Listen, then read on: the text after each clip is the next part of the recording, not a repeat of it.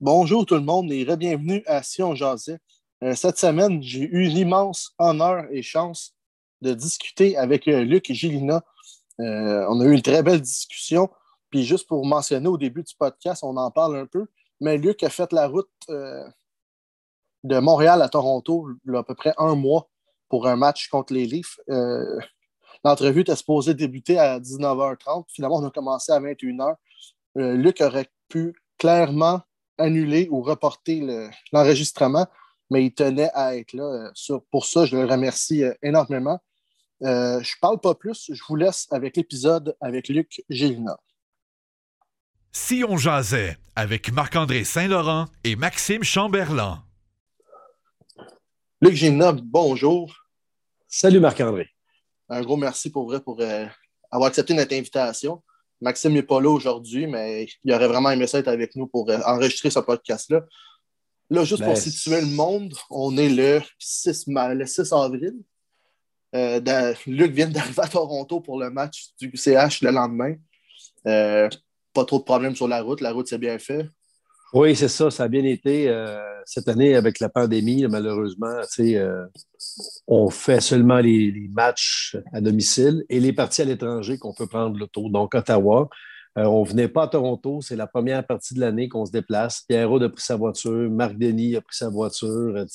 personne ne voyage ensemble. c'est malheureux, mais c'est, on veut que ça fonctionne. Puis c'est pour la sécurité aussi. Pour l'instant, on ne prend pas l'avion. Puis je suis entièrement d'accord. Tu sais, moi, j'ai 53 ans, j'ai trois enfants. Ma femme, a trois enfants aussi. On les voit pratiquement pas. Euh, je n'ai pas fait de câlin à ma mère, ça fait un an. Donc, c'est bien logique que je ne prenne pas l'avion avec des gens que je ne connais pas, que je ne sais pas ce qu'ils ont fait la veille. Mm. Donc, moi, je suis complètement pour, pour ça. Donc, euh, on a conduit aujourd'hui pour venir au, match euh, demain contre les Leafs. Et puis, euh, ça fait du bien aussi de sortir un petit peu. tu sais, ça fait un an qu'on n'a rien fait, personne. Déjà, je me considère vraiment chanceux d'aller au Centre Bell depuis la mi-janvier. C'est quand même fou de dire qu'à cette heure, on a peur. Ben, peur. Peur est un grand mot de prendre l'avion à cause de la pandémie, là, un an et demi, on se disait, bon, on va prendre l'avion, puis il n'y a aucun problème, puis tout va être beau. Puis là, on est comme, oh, OK, je ne suis pas sûr de prendre l'avion. Qu'est-ce que cette personne-là a fait hier? Est-ce qu'elle a contracté, le, virus? Non, c'est vraiment fou, euh, la, situation actuelle. puis on, on, prend souvent l'avion, nous autres. Euh, habituellement, mes collègues aussi de la presse écrite, de la radio, peu importe, on, voyage commercial. On n'est plus dans l'avion analysé du Canadien depuis 2005. C'est Bob Gainey qui avait pris la décision à l'époque de sortir les médias. C'est bien correct comme ça. Donc, euh, maintenant, on voyage commercial. Donc, souvent, il n'y a pas de vol direct. Donc, tu sais, des, des, segments de vol, c'est 75, 80 et plus là, à chaque année. OK, quand même. ben, ça monte vite. Euh, Pittsburgh, Pittsburgh, euh, Columbus, c'est Buffalo. Il n'y a pas de vol direct. Donc, juste un match aller-retour à Columbus, Pittsburgh, Buffalo, en Caroline, c'est quatre, c'est, quatre, c'est quatre vols parce qu'on ne s'y rend pas directement. Wow. Mais comme en parlant de Buffalo, on s'entend de Buffalo. Je ne sais pas, je n'ai jamais été à Buffalo, mais est-ce que c'est vrai qu'est-ce qu'on entend de Buffalo que la ville n'est pas très, très attrayante pour euh, les joueurs, les journalistes? Ben, tout, à fait. Ouais, ben, pour, les, pour les joueurs, c'est moins le cas parce qu'il y a de superbes banlieues aux environs de Buffalo. Il y a un paquet de, de gars qui, à leur retraite, retournent vivre à Buffalo. Euh, mais pour les journalistes ou les touristes, c'est vraiment triste comme ville. Ça s'est énormément amélioré depuis 5, 6 ans, 7 ans. Mais quand j'ai commencé là, mes premières fois à Buffalo, à la fin des années 90, c'était la désolation. Un paquet de buildings placardés, là, euh, des fenêtres cassées, des ah buildings abandonnés. Ça faisait vraiment pitié. Aujourd'hui, c'est Détroit qui est comme ça. Détroit, c'est triste. Là. Quand on y va, on couche pas loin de l'aréna, dans un bel hôtel Sheraton. Puis le building de l'autre bord de la rue, euh, il y a des morceaux de plywood qui, euh, parce que les fenêtres sont cassées, c'est abandonné. Euh, tu ne te promènes pas à Détroit tout seul, sincèrement, même en plein jour. Là, tu restes proche de l'hôtel. Il y, y, a quelques villes que c'est comme ça. Mais dans l'ensemble, disons que la plupart des places, c'est vraiment agréable. En, parlant de places agréables, pour toi, la place la plus agréable à aller sur la route pour le CH ou peu importe, c'est où? Sans hésitation, je réponds Nashville, sans même réfléchir, parce que c'est magique. Moi, je viens de la campagne, Saint-Boniface, un petit village en Mauricie. j'ai grandi en allant au Festival Western à Saint-Tite, en écoutant du country. Euh, mes, parents écoutaient ça. Puis j'adore la musique country. Et puis Nashville, c'est magique. L'amphithéâtre est situé au coin de la rue Broadway. Et puis la rue Broadway, c'est la, rue des bars, mais des bars avec des bandes. Et euh, le matin, tu sors de l'aréna à midi et demi, à moins quart, déjà ça joue. Puis les fenêtres sont ouvertes. Et puis, euh, ça, a peut-être une vingtaine, trentaine de bars. Et puis, dans chaque bar, il y a un band. Ça commence à, je pense, 11 heures le matin, puis ça finit à 2-3 heures. On regarde pas l'heure passer de minuit, je vais te dire, quand on va à Nashville. Euh, c'est une place vraiment agréable. Tu sais, d'ailleurs, euh, mon épouse Julie, là, euh, je l'ai amenée là, elle a adoré ça. on a pris du temps après. on est allé à la série Jack Daniels, qui est un mm. peu en, retrait. Une certaine année aussi, j'étais arrivé d'avance. j'étais allé à Memphis, à Graceland, c'est à peu près trois heures de route. Donc, euh, Nashville, c'est bien le fun. Puis même les chums qui ne sont pas des amateurs de country, tu te laisses embarquer par, l'ambiance, par la musique, la, guitare, le violon, c'est des bons chanteurs. Euh, une fois avec Paul Buisson, à nos premières années, on, s'installe, puis on avait fini notre journée relativement tôt. Il est 17h, 18h avant, avant de souper, on s'installe. Il y a un band qui est super bon. Le band arrête de jouer. Et puis, ben, c'est pas grave. on venait de se commander un pichet de bière à deux, on prend une bière. Et le guitariste, il donne sa guitare à un gars qui vient d'entrer, qui n'était pas dans le band. Je me souviens parce qu'il y avait un béret, puis euh, des, pantalons de jeans avec des, bretelles, là, une salopette de jeans. Il avait vraiment pas l'air country, il avait plus l'air d'un mécanicien. Puis le, guitariste et puis le chanteur étaient tout contents. Puis là, ils disaient Hey, notre ami va jouer pour nous, là, il va faire une coupe de tunes. On était, comme, c'est donc bien dommage. Le band, il était super bon. Et là, ça part des tunes country, puis le party point, mais il y a comme 20 personnes, il est très tôt. Mais le guitariste, il est hallucinant. là, on se met à jaser avec des gens là-bas, puis c'était le guitariste de Garth Brooks, qui était vraiment une légende du country. Lui, il était là pour enregistrer, puis il est rentré là, puis les gars l'ont reconnu, puis il s'est mis à jouer avec eux autres. Donc, tu as souvent des surprises du genre à Nashville. C'est vraiment une ville extraordinaire, mais j'aime beaucoup aussi euh, Boston. Il y a deux ans, j'étais chanceux. J'ai fait les quatre rounds des Browns jusqu'à la finale de la Coupe Stanley mm. qui ont perdu contre les Blues. J'adore Washington également. Denver, j'aime ça. C'est une belle jeune ville. Euh, assez neuve. Euh, il y a mm. plusieurs belles villes. C'est clair que c'est le fun. La Floride aussi, l'hiver. Il faut être honnête. Puis j'adore Vancouver aussi. Je fais de la course à pied. Vancouver, c'est une belle ville pour courir. Boston, pour avoir été à Boston, je ne suis pas un très grand voyageur, surtout là, on ne peut pas voyager. J'ai été à Boston il y a une dizaine d'années.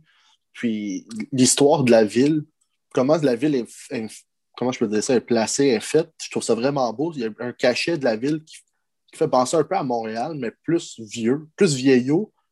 Puis c'est une place que j'aimerais retourner au plus vite. Ah, j'adore ça. Moi, si je vivais aux États-Unis, euh, Boston, ce serait peut-être la ville où je voudrais vivre. Comme tu dis, comme Montréal, il y a plusieurs beaux petits quartiers à Montréal, Boston aussi. Puis souvent, euh, il y a beaucoup de congrès, il y a beaucoup de balles de filissants à Boston. Donc, on ne va pas toujours au même hôtel comme dans la plupart des villes. Donc, des fois, on se ramasse dans des quartiers où on n'était à peu près jamais allé, puis on découvre ça. Euh, J'étais allé au Fenway Park à, mm. quelques reprises euh, avec Pierre Aude, avec François Gagnon. Avec François, on est allé une couple de fois euh, voir jouer les Red Sox. c'est un amphithéâtre, un stade de baseball mythique. C'est vraiment magique.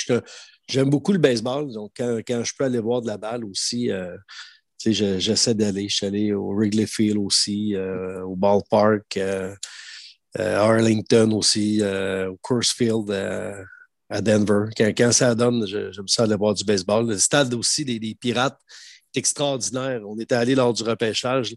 Quand tu es assis, tu as la vue complètement sur mm. la ville en, arrière, en arrière du, champ. C'est extraordinaire comme stade. Wow. Puis en plus, moi, j'étais un peu plus jeune.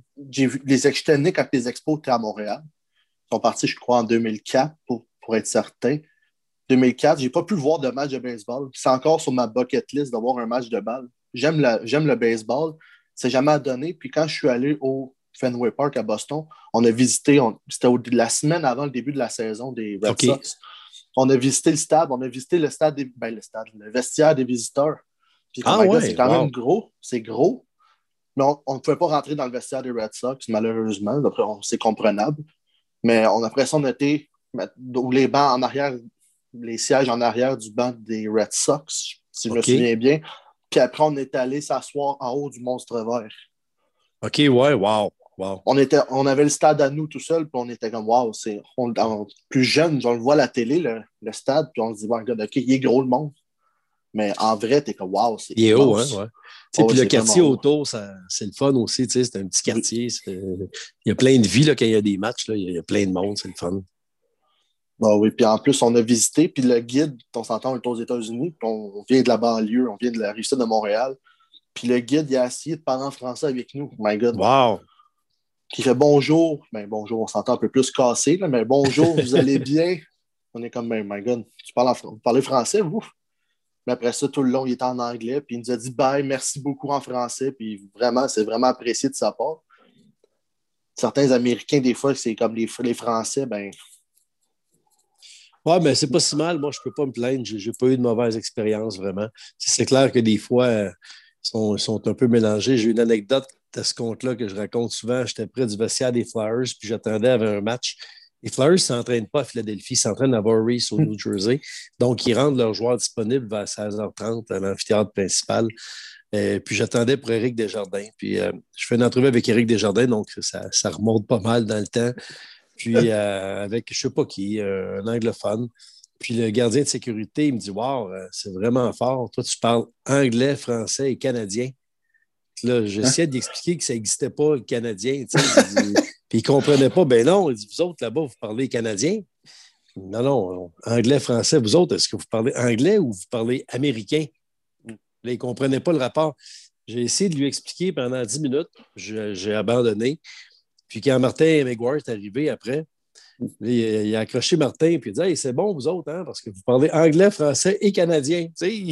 Il, ne me croyait pas que le Canadien, ça n'existait pas. Puis après ça, il dit ben, regarde, lui, c'est un cabochon, là, le gars d'RDS. Je vais m'essayer avec le gars de la radio. Sûrement que le gars d'RDS me niaise. C'est sûr qu'il parle canadien là-bas. oh, c'est la première fois que j'entends ça, le parler canadien.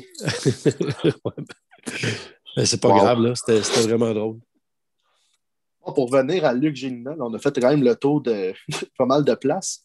Euh, j'ai vu que tu étais RDS depuis 1989. Est-ce que c'est bon? Oui, oui, c'est bon. Ben, quand RDS a ouvert, j'avais appliqué. J'avais envoyé euh, des, des curriculums vitae par la poste. il n'y avait pas de web dans ce temps-là. J'avais eu aucun retour. Même aujourd'hui, je ne comprends pas. au moins, il répond et dit euh, Regarde, Monsieur Gélina ou Luc, euh, vous n'avez aucune expérience, vous êtes mauvais, vous êtes laid, n'importe quoi, mais au moins il répond. Puis, euh, quand ça a ouvert, précisément le 1er septembre 89, j'étais à Kelowna, comme britannique, cueillir des pommes pour euh, améliorer mon anglais. En fait, quand je dis améliorer, c'est un grand mot, c'est juste parler anglais. quand j'étais adolescent, à Shawinigan, à l'école, je viens du petit village à côté, Saint-Boniface, je comprenais l'importance des cours de latin qui m'aidaient à être meilleur en français au séminaire, en secondaire 1 et 2, mais je ne comprenais pas l'importance des cours d'anglais parce que pour moi, c'est complètement inutile. J'étais stupide, vraiment stupide, puis je m'en foutais, je passais de justesse en anglais. J'écoutais pas de télé en anglais, donc euh, quand je suis arrivé à Montréal en 88, là, euh, je ne sais rien. Donc, je suis allé cueillir des pommes à Colombie-Britannique. Ça n'a pas vraiment marché parce que mes chums sont venus me rejoindre. Puis euh, trois mois plus tard, quand on a eu fini de cueillir des pommes, c'est tout le monde qui disait Salut mon ami, comment ça va? Puis avec les mots d'église qui, suivent. Euh, on avait appris tout ça, nous autres, aux, gens qui étaient là-bas, puis on n'avait pas appris grand-chose d'anglais. Je suis revenu au Québec, je ne parlais pas plus anglais. RDS est ouvert. Je regardais les salés, puis je me disais voyons donc, je pense que je suis capable de faire du travail là. Donc, euh, je me suis présenté sur place, j'ai obtenu un rendez-vous, puis j'étais à une émission d'affaires publiques qui s'appelait Caméra 88 puis Caméra 89, qui changeait de nom à chaque année. Là, puis c'était un petit peu comme l'équivalent de GA aujourd'hui, je peux mm. dire. Puis j'avais dans mes filières un reportage sur une dame qui, s'était pris en main à 50, 60 ans, qui faisait des triathlons. Elle avait perdu beaucoup de poids, puis euh, je l'avais présenté à mon patron, puis il n'avait pas été intéressé. Puis là, je me suis dit, je vais aller présenter ça à RDS. Puis RDS s'est intéressé, fait que j'ai fait un reportage le lendemain ben, ou la semaine d'après. Ça a été diffusé, puis ils ont aimé ça. J'en ai refait un autre la semaine d'après, puis un autre. Puis après les fêtes, mais ben là, j'ai commencé à travailler dans la salle des nouvelles comme rédacteur. Rédacteur, c'est la première job qu'on fait. C'est, si on ne le voit pas, là, mais le lecteur de nouvelles, c'est pas lui qui choisit les faits saillants puis qui écrit les jeux. Lui, il lit les nouvelles, puis il peut peut-être participer à, avec euh, peut-être un, un fait saillant d'un match ou des manchettes, peu importe. Mais rédacteur, c'est vraiment le fun. Tu arrives, tu peux avoir un match euh, Blues, Blackhawks, tu as 55 secondes à faire ou 50 secondes. Donc, c'est 5 jeux, 10 secondes. Tu choisis les jeux, tu écris le texte. C'est vraiment cool comme job. J'ai adoré faire ça. Et puis, je trouve qu'RDS, au début, on faisait beaucoup de sports variés. Donc, la fin de semaine, je pouvais faire du golf féminin, du golf senior, euh, de la F1. L'hiver, c'était des compétitions de, ski alpin, ça peut être du tennis. C'était, vraiment varié, c'était vraiment le fun. Puis de fil en aiguille, ben, par hasard, puis par intérêt, je me suis ramassé à la couverture du Canadien. Puis euh, je, je, couvre le Canadien puis la LNH. Euh, puis je fais plus de rédaction dans la salle, je dirais, depuis à peu près 1992. La saison 92-93, j'ai fait pas mal juste du hockey. Puis l'été, il me manquait un petit peu d'heures à faire dans ce temps-là. Donc, je faisais soit du golf québécois ou euh, un, petit peu de, petit peu de roller hockey aussi quand il y a eu les, les Roadrunners. Mm. Ça, c'était le fun. Avec Yvan Cournoyer, on avait une belle relation avec, avec Yvan. J'ai vu ça passer, le Roadrunner. Ça n'a pas resté longtemps, je crois. Non, 3-4 ans, je pense. Euh, l'été, quand il fait beau, aller dans un aréna, voir des gars jouer au, patin, au hockey en roi aligné, je, ne sais pas. Ça n'a ça, pas, ça pas levé. pour venir au, sport d'hiver, tu disais que tu aimais, j'ai vu que tu as ben, participé. Tu as couvert les Jeux olympiques de Salt Lake City en 2002. Ouais, Turin en 2006, puis Vancouver en 2010. Oui, puis dans les Jeux d'hiver, euh, Sochi en 2014 aussi. Oh, OK. J'avais Londres aussi en 2012, euh, mais j'avais pas Londres, vu Londres, c'est les Jeux d'été. Euh, je veux dire, honnêtement, à Salt Lake City en 2002, c'est la réalisation d'un rêve. Je, me pinçais là, parce que quand j'étais jeune, les Olympiques, pour moi, c'était très important. C'était grandiose parce que dans mon petit village, il y a Marcel Jobin, le fou en pyjama, qui s'est qualifié quatre fois pour les Olympiques. Malheureusement, il n'est pas allé quatre fois là, parce qu'il y a entre autres eu le, boycott euh, à Moscou, mais il, s'est qualifié quatre fois, puis moi, je le voyais passer là, devant chez moi. On reste peut-être à 400 mètres de, chez Marcel. Le suivais en vélo. Quand il passait, je l'encourageais. Donc, moi, les Jeux olympiques, c'était big. J'aimais ça. J'avais beaucoup d'intérêt pour les Olympiques. Donc, quand euh, RDS m'a envoyé à Salt Lake couvrir le, hockey de la Ligue nationale, on n'était pas allé à Nagano, la première présence des Olympiens en 98. On était allé à Salt Lake City.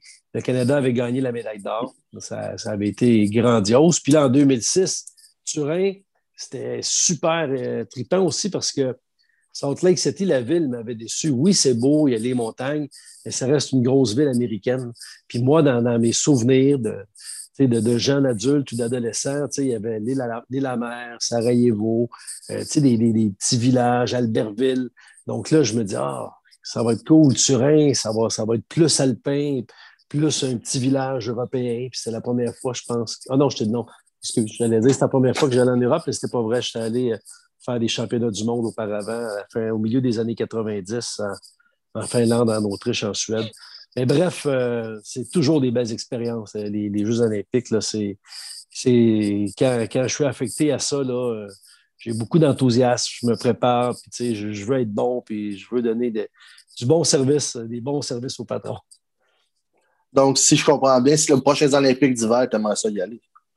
Oui, oui, sans blague, 2022, euh, si jamais il me demande d'y aller, je vais lever la main puis je vais y aller. Puis, puis en même temps, pour une raison X, euh, c'est quelqu'un d'autre qui y va ou peu importe, euh, j'en profiterai là, pour, pour faire d'autres choses. Je suis une personne honnêtement, qui voit pas mal tout le temps le beau côté de toutes les situations. Donc, euh, si je vais, je vais embrasser le, challenge. Puis si je ne vais pas, ben, je vais me reposer puis je vais faire d'autres choses. Il n'y a pas de problème. J'aime beaucoup le ski alpin. J'adore l'hiver. Moi, j'aime ça l'hiver. Donc, euh, tu sais, ce ne serait pas une punition d'avoir deux semaines de, vacances au Québec pendant qu'il y a des Jeux olympiques. ben, pour rester dans le thème olympique, y a-t-il un moment marquant, une, une épreuve qui t'a marqué sur la couverture que tu étais ou ben, dans les Jeux d'hiver, c'est quand le Canada a gagné la médaille d'or en prolongation contre les Américains à Vancouver en 2010. En même temps, autant c'était grandiose, autant je n'ai pas vu le but de Sidney Crosby. Parce que moi, je faisais les entrevues avec les joueurs avant le match, pendant les entractes, puis après la partie. Mais là, ça se fait immédiatement en quittant la patinoire, ça. Donc, quand le Canada et les États-Unis se sont en allés en prolongation, Bien, sapristi, il a fallu que je descende, moi, pour être à côté du vestiaire. Parce que quand le but allait se marquer, il n'allait pas attendre que le gars d'RDS descende dans la mm. foule et euh, prenne l'ascenseur, les escaliers. Donc, quand Sidney a marqué, je regardais ça sur un petit moniteur de télévision en noir et blanc accroché après le trépied de la caméra.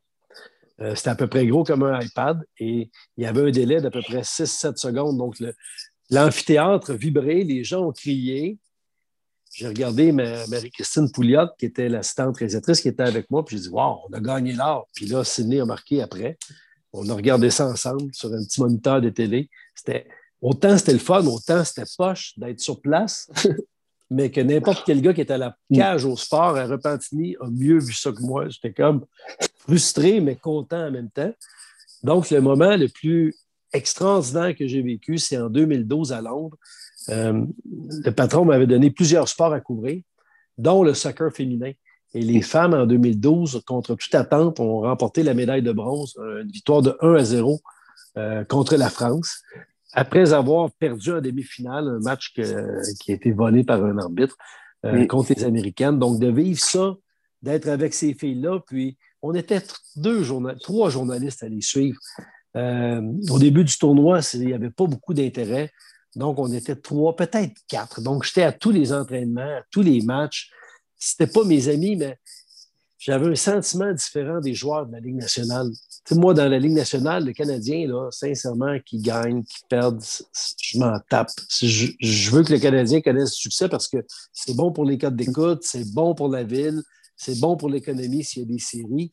Mais pour l'organisation, puis les joueurs de cette équipe-là, j'en ai rien à serrer moi, j'aime beaucoup encourager les Québécois. Donc, tu sais, le Canadien n'ayant pas de Québécois, quand le Canadien joue contre euh, Tempa, ben, je veux que les, joueurs de Tempa aient, du succès contre le Canadien. Quand le Canadien joue contre Vegas, ben, je veux que Marc-André Fleury ait un jeu blanc. Puis que Marc Chessot en mette un dedans, puis William Carrier. Puis, euh, Donc, pour revenir au soccer féminin, ces filles-là, c'est l'apogée de leur vie.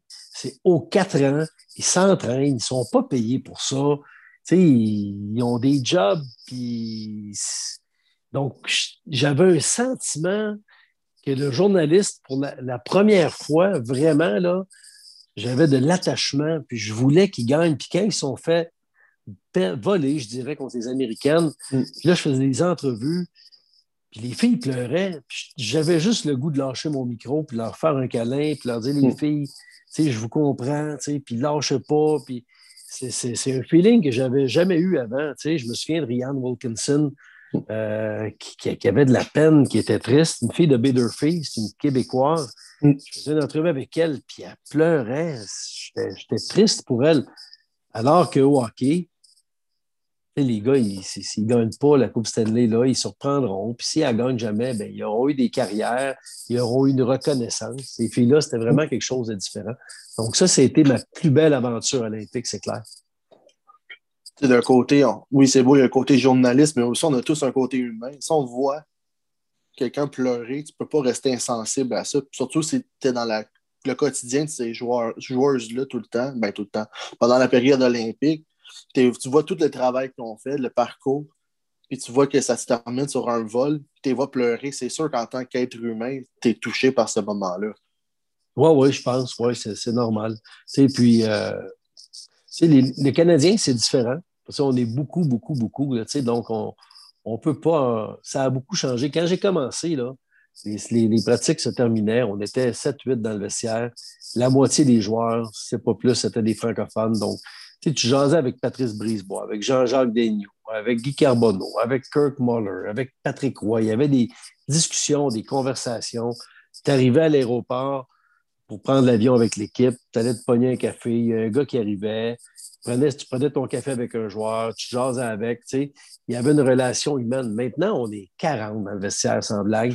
Euh, les gars, le vestiaire maintenant, dans tous les amphithéâtres, les gars, ils n'ont pas leurs jeans puis leurs t-shirts comme dans les arénas où on joue nous autres. Ils partent en survêtement puis ils s'en vont en arrière. Donc, aussitôt qu'ils ont, ont, tout ôté, ils s'en vont. Dans le temps, les gars, ils restaient, ils tiraient le temps, ils jasaient. Donc, c'est tout normal, ce cheminement-là. Je le comprends, je l'accepte, juste que c'est pas comme avant. Sur la route, c'est un peu différent. Sur la route, on est 5, 6, 7 à voyager. Il y a le Journal de Montréal dans les journaux, euh, de Gazette. Ce sont les deux journaux qui travaillent, euh, qui voyagent, pardon. Après, tu as euh, les deux radios qui couvrent, qui diffusent des matchs de l'équipe, en anglais et en français, 98.5 en français. Tu as des sites web comme La Presse, euh, The puis tu as RDS, TVA Sport, puis parfois Radio-Canada. Donc, tu sais, on arrive, on est 7, 8, 9. Donc là, tu sais, on peut plus jaser, là, parce que quand tu arrives, puis dans le vestiaire du Canadien, c'est rare que tous les joueurs sont là. Donc, euh, quand le relationniste, il arrive, puis il amène Brett Kulak, il y a juste Brett Kulak dans le vestiaire, ben, ce que ça fait, c'est que les 40, on va lui parler. C'est pas le fun pour lui, c'est pas le fun pour nous autres, on est tous pognés. Tandis que sur la route, c'est un peu différent. Tous les joueurs sont là, ou la plupart. Puis là, ben, on peut être deux, trois avec Philippe Dano. Après ça, deux, trois avec Tatar. Puis on peut jaser un peu plus. Puis on peut se croiser à l'hôtel parce qu'on couche toujours euh, impérativement au même hôtel que l'équipe. Mais euh, c'est plus une relation de business. Il n'y a pas de sentiment de. Il n'y a pas de capital de sympathie nécessairement. J'avais une question, elle vient de me sauter en tête, mais je vais aller sur euh, un autre, rester dans le même thème. Euh, comme tu dis, là, avant, il y avait plusieurs Québécois, as nommé Jean-Jacques Daigneault, Patrice Brisebois. Là, on regarde l'édition actuelle, on prend la saison 2021 du Canadien. Il y a Philippe Dano, Jonathan Drouin, Paul Byron qui se débrouille quand même très bien en français. Oui, oui. Xavier Wallet, des fois, quand il est là. Sinon, ça se limite à ça, je crois. Ben, avec l'entraîneur. Bon, oui, puis l'entraîneur, mais tu regardes le portrait des Québécois dans la Ligue aussi. Euh, il n'y en a pas énormément. Euh, puis moi, je comprends tout ça. Puis ce que j'aimerais, puis c'est Marc Denis qui l'a bien expliqué puis bien exprimé au dernier repêchage, c'est que les Canadiens soient un peu plus honnêtes et ne fassent pas croire que c'est important le fait francophone ou les joueurs de la LHGMQ. S'il nous disait clairement, puis ça, il faut que ça vienne de Jeff Monson puis de Marc Bergevin, nous autres, là, on ne fera pas des pieds et des mains pour repêcher un Québécois si on a un Russe, un Tchèque, un Slovaque, un Américain, un gars de l'Ouest du Canada avant. Si notre Québécois il est le mieux classé, il est 47e, puis que nous autres, on parle 42e, puis qu'il y a deux, trois gars, on ne fera pas le saut pour aller le chercher. Mm. Donc, dites-nous juste que si ça donne, vous allez en repêcher un, mais dites-nous pas que c'est important. Ça, c'est dommage parce que c'est un grossier mensonge.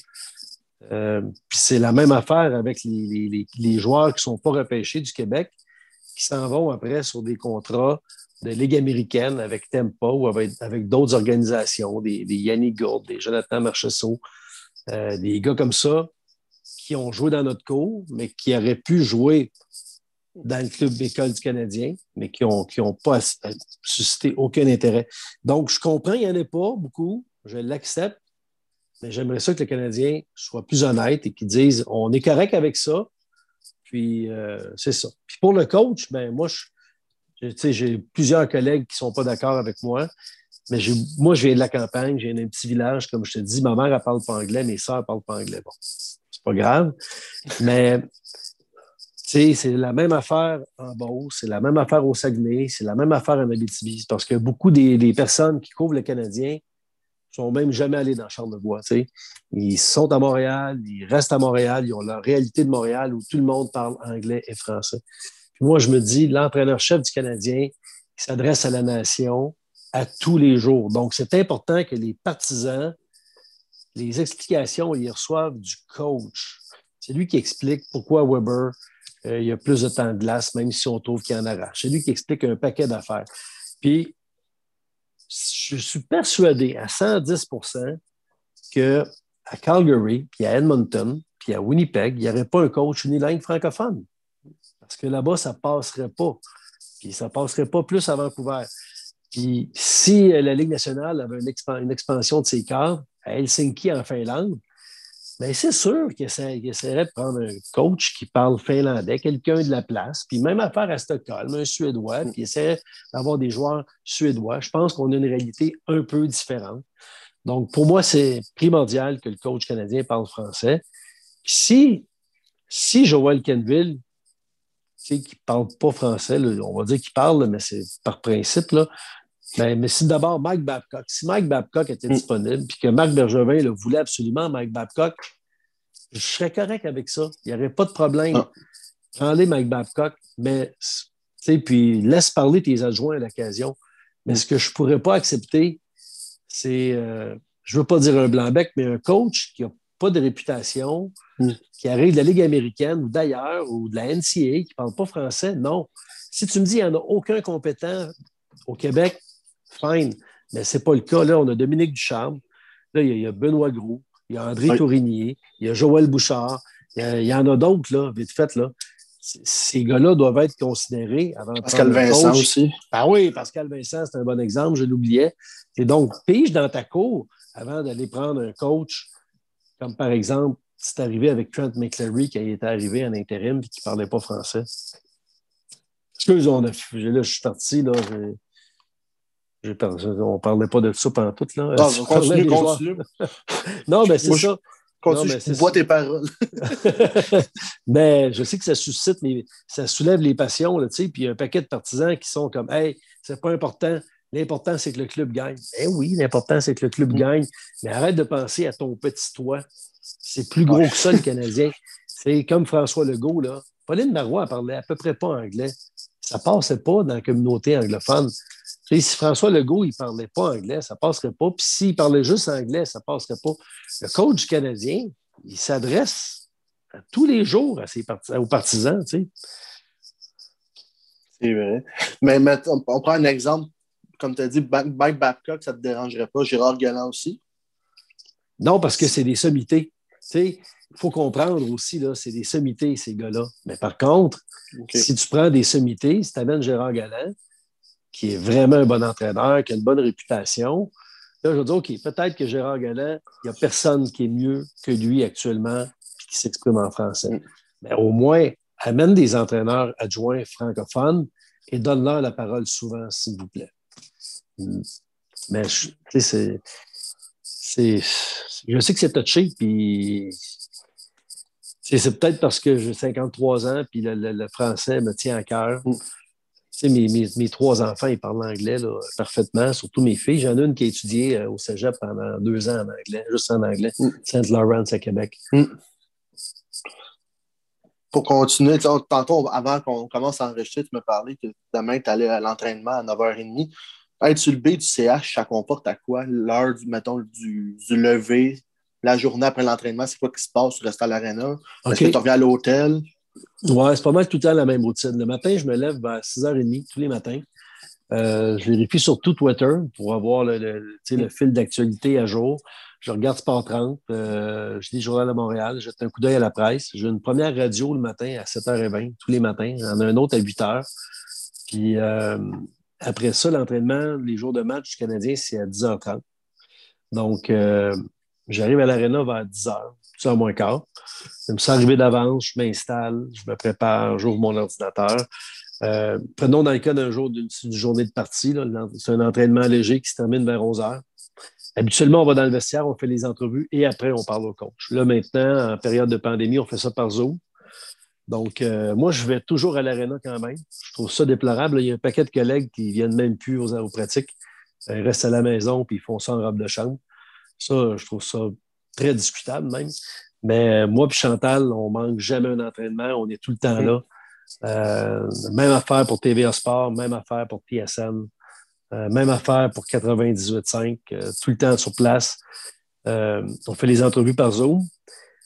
D'habitude, on a le temps de lunch au restaurant ou peu importe, on peut étirer le temps, puis on s'en va au Centre Bell où on est en direct, Chantal et moi, à partir de ça dépend des années. Cette année, c'est 17 heures. Ben, l'année passée, c'était 16h30. Mais là, avec la pandémie, on peut peut plus rester, on peut pas rester à Brossard. Il faut quitter Brossard après les Zooms. On ne peut pas aller au Centre Bell avant 16h30. Puis on ne peut pas aller à RBS parce qu'il y a vraiment un nombre très limité d'employés. Donc, euh, on retourne à la maison. Ben, moi, je suis chez nous, puis je retourne chez elle. Et puis, euh, ben, j'en profite pour le chat à la maison. À la maison, des fois, j'ai une petite demi-heure pour aller courir ou jouer avec mon chien, puis je quitte vers 15 heures. On va au Centre Bell, on fait nos reportages, on regarde le match, on est très actif sur Twitter. Mm. Et puis, euh, après le match, là, maintenant, on est sur Zoom, puis on fait un reportage parce qu'il faut quitter le building en vitesse. Mais sinon, d'habitude, euh, on est en direct au Centre Bell, puis on, sort vers 11h, 11h30. Les jours d'entraînement, c'est la même routine, sauf que ça se termine après la pratique. Sur la route, c'est pareil. Sur la route, c'est la même chose. Quand on peut, on fait les, entraînements des deux équipes. Comme le Canadien, le Canadien s'entraîne à Brossard et le club visiteur au Centre Bell. Mais demain, à Toronto, ici, euh, les deux équipes vont s'entraîner une après l'autre. Tu je vais arriver, je vais partir de l'hôtel vers 9h30, je vais être là à 10h moins 20, je vais faire les Leafs, je vais faire le Canadien après. Puis après, c'est la, même routine. C'est euh, vraiment travail extraordinaire. Je n'ai pas le feeling de travailler.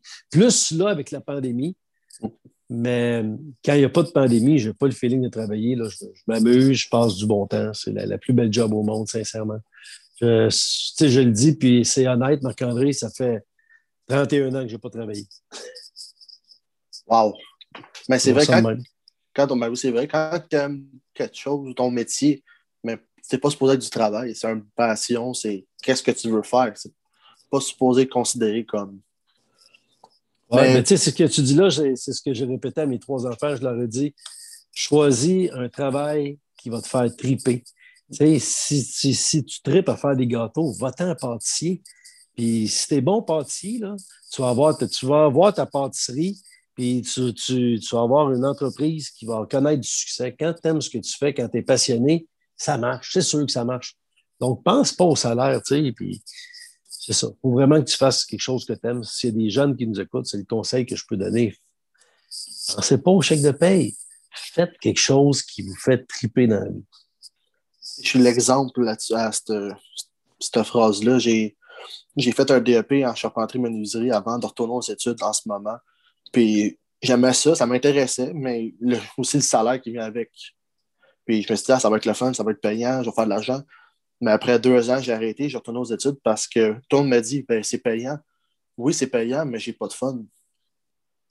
Là, je m'en fais quelque chose que je veux aimer, puis que ça va être ma vie. Puis oui, je me retarde dans mon processus de, de projet de vie et tout, mais je vais faire quelque chose que je sais que je vais faire ça pour mes 30 prochaines années de vie, puis je vais être content de faire ça.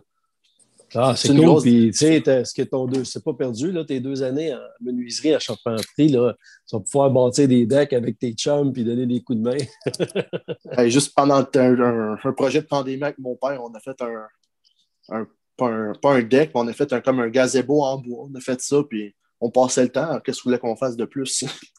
Oui, oui. Ouais. C'est pas grand-chose à faire. En plus, au mois d'avril, tout avait fermé. Là. Il n'y a plus de sport, il n'y a plus rien. On c'était dans le début de la pandémie. Donc, on va faire ça. Puis, ça rapproche. Oui, la pandémie, elle a du négatif, mais ça a rapproché pas mal de familles aussi. J'ai toujours, ben, toujours été très tissé avec ma famille. Parce que, tu, vis, là, tu, vis, avec tes parents. Oui, encore, oui. Et moi, mes, mes, enfants sont partis. Moi, je trouve ça difficile. Moi, c'est le contraire. Ma, ma, fille Daphné, s'est séparée de sa blonde au début du confinement, euh, au mois de ah. mars 2020. Fait que c'est pas pire parce qu'elle est venue vivre chez moi. Fait qu'elle a, été là jusqu'au mois de juillet, jusqu'à temps qu'elle se trouve un, autre logement.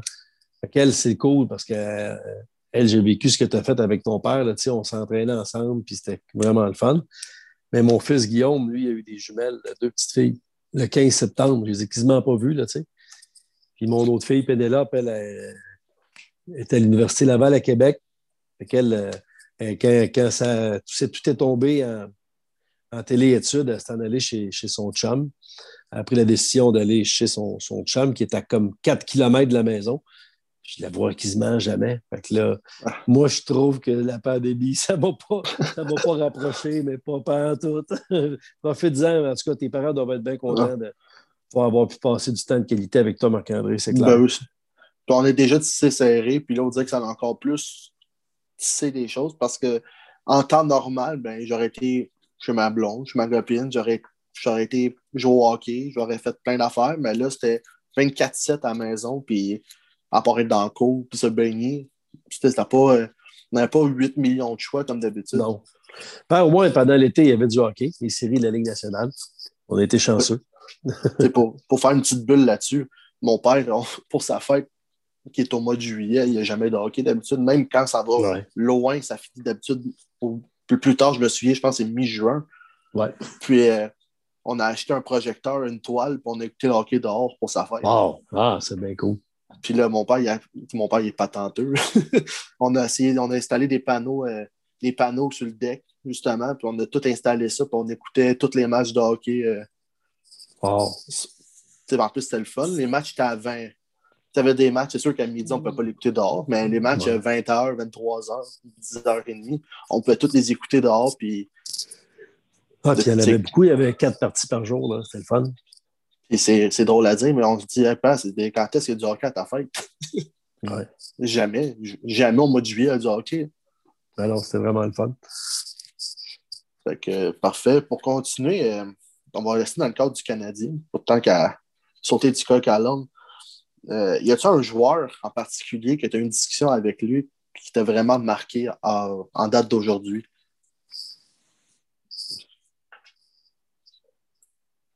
Pas vraiment. Dans le cadre du travail, non.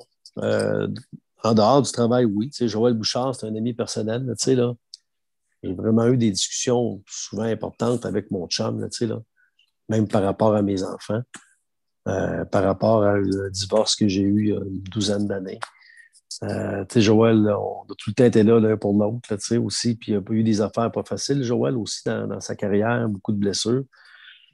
Mais des discussions euh, avec des joueurs, quelque chose de transcendant, là, avec le micro. Je n'ai pas de souvenirs marquants. Désolé. Ben j'essaie de penser. Euh, ben, si ça te revient plus tard, euh, tu as juste à me le dire, mais c'est pas grave. S'il n'y en a pas qui te vient en, tête. Euh, il y, a eu des déclarations, des fois, que tu dis Waouh, ça, ça va être de la bonne télé, ça, c'est une bonne station, c'est vendeur, c'est percutant, je ne me serais pas attendu à ça. Là, des coachs qui se lancent des flèches ou Bob Barkley, quand, quand il coachait l'Avalanche ou les Trashers ou, ou les Flames, il y avait un langage coloré, il nous faisait rire. C'est des discussions qui m'ont marqué. Vraiment, non, pas vraiment. En 93, quand les, Canadiens ont battu les Kings, j'étais dans le vestiaire des Kings, moi, quand ils ont perdu. Euh, quand ils sont fait, ils ont perdu en cinq matchs, la finale de la Coupe Stanley. Puis dans le match numéro 2, Marty McSorley avait eu une punition pour un bâton illégal. Bon, tout le monde est au courant de l'histoire. Puis, euh, tu sais, avec mon anglais de Saint-Boniface, là, quand moins tu parles bien une langue, moins tu as de subtilité dedans. Donc, plus tu vas droit au but, tu sais. Et puis, euh, je suis dans le vestiaire du club perdant. Puis, Marty McSorley, qui était un dur à cuire, le protecteur de Wayne Gretzky, qui était costaud, euh, il sort de la douche. Puis là, il y avait une petite serviette, là, c'était les vieux vestiaires. Là. Puis là, il y a un attroupement qui se fait. Je, me garoche sur lui avec mon caméraman. Puis là, je, mets mon micro, puis c'était pas les finales comme aujourd'hui. Là. Tu sais, quand je dis un attroupement, on était peut-être 12. Là. Party était pogné dans l'autre vestiaire, hmm. mais dans le vestiaire des Kings, il y avait la télévision américaine, les journalistes de Los Angeles, puis euh, le petit gars d'RDS. Puis là, euh, ça pose des questions, genre, ah, ben, personne ne vous voyait en finale, hein, quand même. Euh, c'est triste, mais vous avez fait un bon bout de chemin. Puis là, ça niaise. Puis là, une année, ça fait comme 4-5 questions. Puis là, moi, je n'ai pas le temps. Là, il y a Luc Robitaille, puis il y en a d'autres. Je veux faire le plus d'entrevues possible. Puis là, je dis, Marty, I, am really sorry for my question and for my bad English too, but uh, you lost the cup. Do you think it's because of you uh, with your penalty in the second game? Oh! Bang! Puis là, là, il m'avait regardé là, avec des yeux de tueur, là, sincèrement. Puis là, il a répondu, puis il avait le très mollo dans la voix. Oh. Puis là, il avait dit quelque chose dans le genre, ben, tu sais, on ne saura jamais ce qui serait arrivé. Mais c'est clair que ça en allait à la maison 2-0.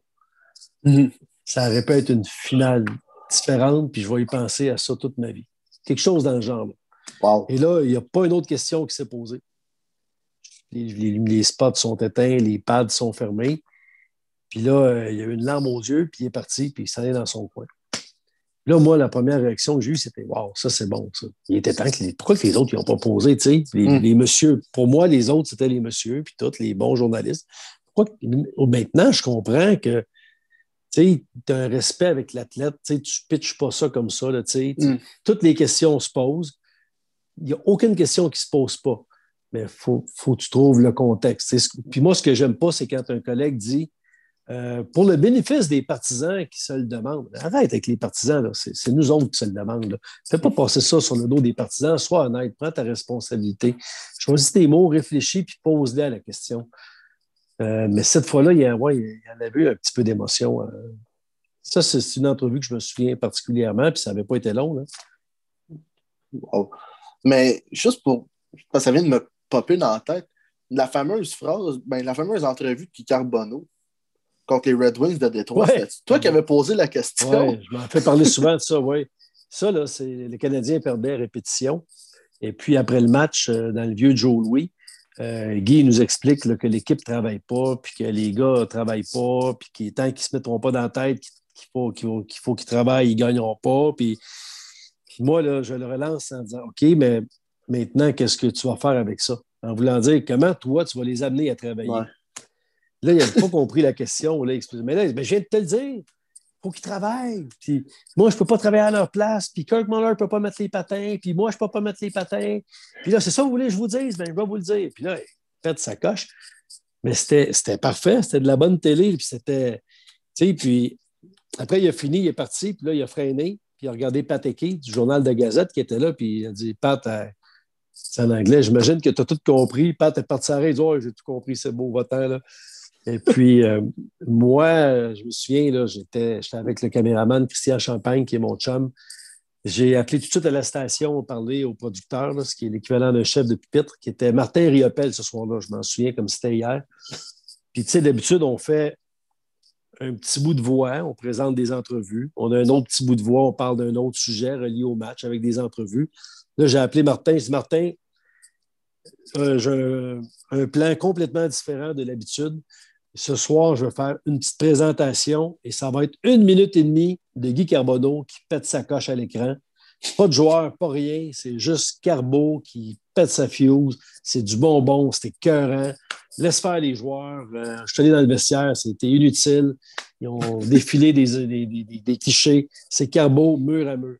Ça, ça, avait été très, très bon. Puis il y a des gens qui me disent et Carbo, tu allais s'excuser? Ou ben non, il n'y a pas d'affaire à s'excuser, mm. tu sais, puis c'est correct. La pire affaire que tu prennes avec les coachs, c'est de prendre ça personnel. Tu sais, Michel Terrien aimait beaucoup répondre bête aux journalistes, tu sais, puis essayer de faire du bullying avec nous autres, puis de l'intimidation, puis ça ne marchait pas. Il s'en allait, on se regardait, on partait Tu ne prends pas ça personnel, tu sais, tu poses une question. Mm. Puis en plus, les coachs, honnêtement, on n'est pas tough avec eux autres à Montréal. Euh, on les respecte beaucoup. Euh, euh, c'est ça. C'est pareil avec les joueurs. C'est pareil, dans le fond, avec les réseaux sociaux. Avec le travail qu'on fait, on est exposé au public. Il ne faut juste pas prendre ça personnel. si quelqu'un traite de cabochon, regarde. Mon père m'a déjà traité de cabochon, puis je sais qu'il m'aimait plus que tout au mm. monde. Donc, il ne faut juste pas rien prendre de personnel, puis faire notre job du mieux qu'on peut. Puis, tantôt, tu disais qu'il y a certains collègues, les, autres, ben, autres stations, journal, euh, radio, voyageaient, ils allaient sur la route. Tu sais, comme on voit, mettons, on ne se le cachera pas, c'est TVA Sport contre RBS. On, on s'entend que c'est ça la rivalité. On s'entend que c'est ça, la réalité. Puis, euh, mais c'est sûr qu'entre journalistes, il doit y avoir une camaraderie sur la route. Oui, ouais, une camaraderie. Oui, oui, ben oui, on est une fichue de belle gang.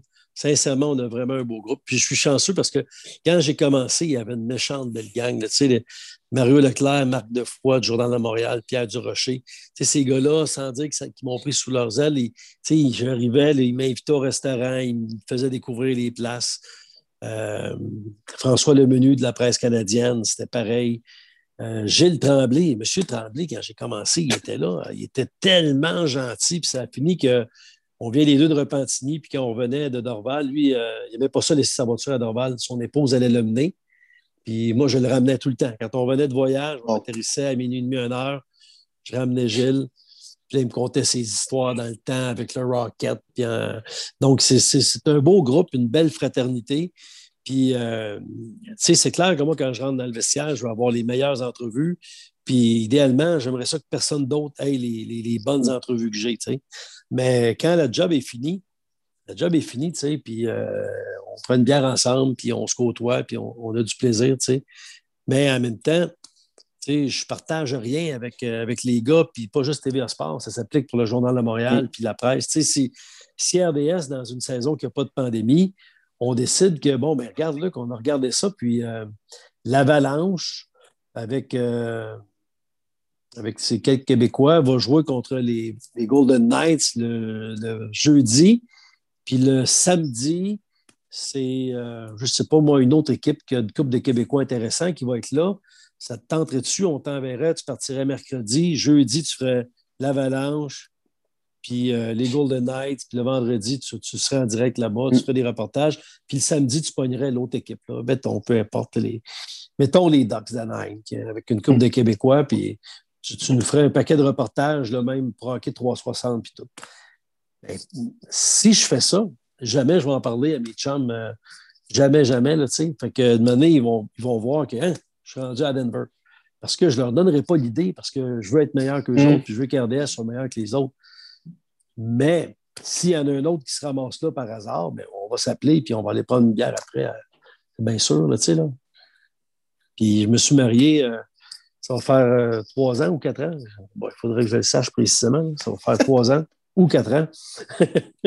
puis, tu sais, on était une douzaine de chums du beat, là, tu sais, là. Journal de Montréal, de la presse. Il y avait un gars de TVA Sport aussi qui était là. Euh, puis c'était super cool. Puis il y avait, il y avait une couple de chums d'RDS aussi. Chantal Maccabé, Patrick Friolet, François Gagnon, mes, mes partners d'hockey. Wow. J'aime bien le 3 ou 4 ans. Je suis marié, ça fait 3 ou 4 ans. fait combien de temps, combien de temps Luc? Ah, trois ou quatre? Bon, entre les deux, là. Ouais, c'est presque quatre. presque quatre. Ah, finalement, c'est cinq. Parce qu'au mois de juillet, ça va faire quatre. C'est pour ça, là. C'est trois ou quatre ans. Tantôt, tu as dit, euh, ton père t'a déjà prêté de cabochon, on parlait des réseaux sociaux. Y a-tu un commentaire? on s'entend que Chantal, Chantal Macabane a déjà eu des commentaires euh, ouais, assez, assez désagréable et, disgracieux. Puis, euh, est-ce que toi, tu en as déjà eu des commentaires vraiment de ce style-là? Ou c'est rien comparé à ce que Chantal a reçu? Ah non, c'est rien comparé à ce que Chantal a reçu. Là. Non, non, non. Moi, les commentaires, c'est tout le temps euh, Oh, c'est bien, Gélina, euh, c'est les Canadiens qui te payent, tu ne diras jamais un mot contre eux autres. Puis, ou sinon, c'est le contraire. Ben, Gina, c'est à cause de gars comme toi qu'il n'y a pas personne qui va venir jouer à Montréal. Fait que, oh c'est tout le temps les extrêmes qui s'expriment. Tu sais, la, la, personne qui prend ça à cœur, des fois peut-être un peu trop, c'est elle qui, qui, prend son téléphone ou son ordi puis qui s'exprime. Tu sais. Donc, c'est les, les, les, gens plus pondérés, c'est rare qu'ils vont communiquer là, tu sais, euh, de façon impulsive. Là, là quand, quand tu es fâché, ben, ça sort comme ça sort, puis avec un ordi, puis euh, une tête d'œuf comme photo, c'est facile de dire n'importe quoi, là, tu sais. Non, moi, je pas. tu sais, j'en ai pas. Euh, j'ai rien eu de blessant ou de fâchant. Puis quand quelqu'un sur Twitter euh, dit quelque chose de pas gentil, moi, ce que je tolère pas, c'est le sacrage. Puis il vient pas dénigrer mes chums. Là. Tu sais, vient pas me dire là, Pierre Rode ou là, François Gagnon hmm. ou Benoît Brunet, ça, il n'y a même pas de, tolérance. Tu dis un mot contre un de mes amis, puis je te bloque, c'est pas grave. moi, c'est pas un concours, là. J'en ai 120 ou 110 000 abonnés, ça change quoi? Je ne suis pas payé pour ça de toute façon. Fait que, si t'es pas gentil, je te bloque. Tes informations sur le Canadien, il y a plein d'autres mondes qui vont te donner. Si tu me trouves niaiseux, tu me sacs après, pourquoi tu me suis? Regarde, je vais te bloquer. Fait que une couple d'années, j'ai commencé à faire ça. Là-dessus, j'en bloquais deux, trois par semaine. Puis là, ça n'arrive plus. Là, je ne bloque pas personne. C'est ça que je trouve bizarre des réseaux sociaux. Tout le monde a droit à son commentaire, oui, la liberté d'expression, tout le monde a droit. Mais si tu n'aimes pas ce que la personne fait, fais juste pas la suivre ou fais juste pas commenter. Mettons, moi, ton reportage, mettons, on va dire de la semaine passée sur euh, sur, mettons, Marc-André Fleury, je ne l'ai pas aimé, mais tu n'es pas obligé de commenter. Puis si tu n'aimes pas ce que Luc Gilles a fait, ne fais juste pas le suivre. Ben, c'est vrai, puis c'est pas juste pour le sport. Tu sais, Sophia Nolin, là, qui a été allée, je pense, au gala de la disque, qui a une tenue qui avait fait jaser. Ah. Bon, moi, je suis dans mon salon. Tu sais, si j'aime pas ce qu'elle porte, là, ben ça, ça m'appartient à moi. Elle, si elle, met ça, c'est parce qu'elle aime ça.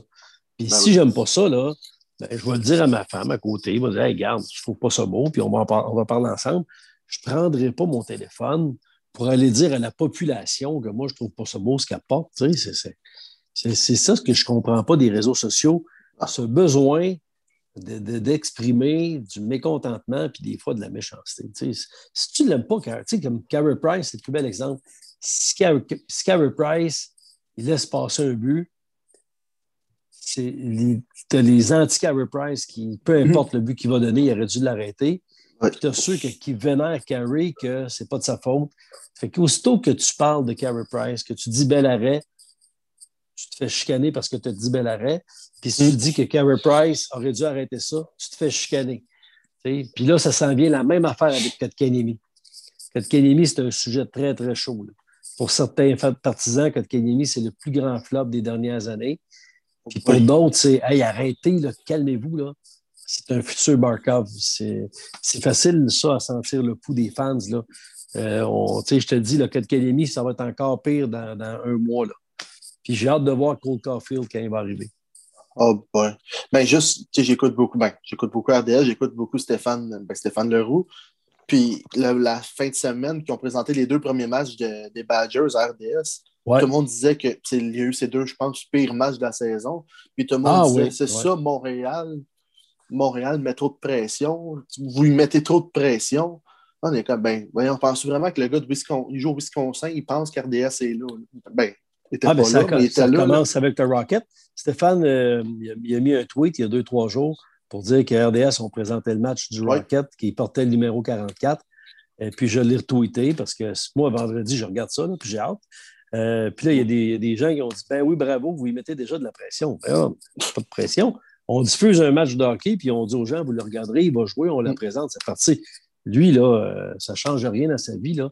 La pression, puis en plus, la pression, là, souvent, les joueurs, ça, ça l'impose aux autres mêmes. c'est comme, tu sais, des fois aussi, pour revenir aux questions, des fois, tu sais, tu es, mal à l'aise, tu sais, le gars, tu ne veux pas le mettre dans l'embarras, il a mm. vraiment été pourri. Tu sais, les gars, quand ils ont été mauvais, ils savent qu'ils ont été mauvais, tu sais, ils savent sincèrement en plus. Là. Mm-hmm. Puis, tu sais, je prends l'exemple d'un gardien de but, on parlait de Price, mais tu n'es pas obligé de dire que peu importe le gardien qui, joue, qui a 8 ans, 43 ans, 72 ans, un gardien le sait quand il a accordé un citron. Ben oui. Il le sait. Tu n'es pas obligé de dire après la game, hey, tu aurais pu l'arrêter celle-là. Il le sait. Non, mais on peut demander euh, qu'est-ce qui s'est passé sur le, troisième but? Ben oui. Euh, habituellement, ce genre de lancer-là me semble des arrêts. Mm, ben oui. Puis là, là tu réponds, mais Carey, ce n'est pas le plus gros jaseux. Là. Une entrevue avec ah. Carey Price, c'est jamais un plaisir. En fait, ce n'est pas agréable du tout. En fait, c'est désagréable. C'est une entrevue avec Carey Price. Tu y vas par obligation. Ben, je pense la, la, la, journée que Stéphane White s'est fait congédier, il est passé devant les médias, puis je l'ai regardé, puis les questions, c'était des bonnes questions, puis c'était trois, quatre mots, enfin, trois, quatre mots, enfin. C'est comme, OK, ben, t'es le gardien, t'es le, ah gardien le plus... Es le gardien le plus payé, ben, le mieux payé, je pense, de l'année. Ça me trompe. Si je me trompe, il doit être dans les deux premiers.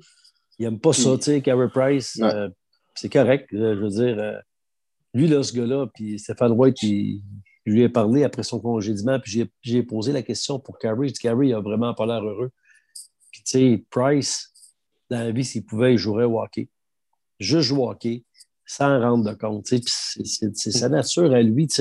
Puis, il y a des artistes qui sont comme ça aussi, puis ça passe. Des artistes qui ne donnent pas d'entrevue. Puis, autant, sais, des, des comédiens, des chanteurs que des peintres. Lui, Carey Price, c'est dans sa définition de tâche, ça vient avec le contrat, être un ambassadeur, mm. puis parler aux médias. Mais, tu sais, Carey, j'ai déjà abordé en dehors, sans micro, mettons, parfois parce que j'avais des demandes pour des enfants en difficulté, de faire un petit message ou signer une casquette pour un enfant malade. Puis il a tout le temps été hyper sympathique, puis il a pris son temps, puis il a demandé le nom de l'enfant, puis il a demandé après, puis le petit gars ou la petite fille, elle va-tu mieux? Mais aller devant les caméras pour prendre des comptes, il n'aime pas ça. Puis à partir, mm. ça revient à ce que j'ai tantôt, il ne faut pas le prendre personnel. À partir du moment où tu comprends ça, tu sais que tu vas aller le faire. Gary va avoir un air bête, ce ne sera pas le fun, mais c'est pas grave. Il est comme ça, il est comme ça. C'est ça. Puis après, ben, tu vas aller voir ta terre, puis ta terre va être de bonne humeur, puis il va faire des sourires, puis il va être heureux. Puis Gallagher, c'est pareil. Tout le monde a ses personnalités. Puis, euh, c'est vrai d'un vestiaire d'hockey c'est vrai dans une salle des nouvelles, puis c'est vrai sur un chantier de construction. C'est la même mm. affaire, c'est des, des micro-sociétés. Puis, tu sais, pour continuer avec Harry Price, j'ai un ami qu'il l'a rencontré dans un magasin, je ne sais plus trop c'est lequel, puis il s'est dit, ah, c'est Carey Price. Puis Carey Price est allé voir tous les employés. Il a pris des photos avec tout le monde, il a pris le temps, puis tout le monde dit que c'est la meilleure personne qu'ils ont rencontrée de leur vie. Fait pas de caméra, comme tu as dit, c'est ça.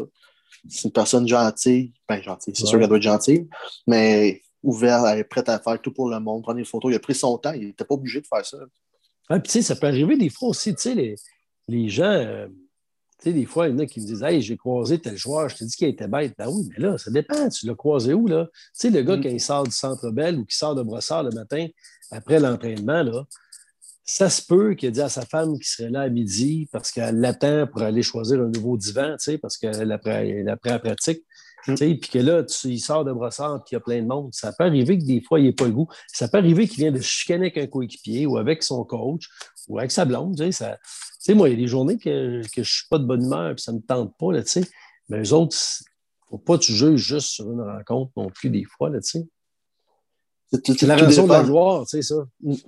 Tout dépend du contexte aussi. Tu vas dire qu'il est bête, mais peut-être ça, comme tu as dit, de deux secondes, c'est chicané. Tu sais, tu ne connais pas le contexte. Tu prends un autre exemple. il y a longtemps, on est allé super, la Francis Bouillon était encore, à ben, encore à Montréal, mais il joue avec l'équipe. Puis on n'est pas des groupies, on le voit, c'est Francis Bouillon, il souffrait avec sa famille, on n'est pas allé le déranger. Il est en moment avec sa famille. Puis on voyait tout le monde après ça, pas des jeunes, tu sais, les jeunes, c'est normal, tu, vois le Canadien, puis c'est comme, waouh. Mais c'était des personnes, des, adultes, là, puis tu voyais Francis, on te prendre une photo. On voyait genre pas un malaise, mais dans, moi, je parle, je sais pas pour Francis, mais on le voyait, moi j'étais comme, il mange avec sa famille, laissez-les tranquille.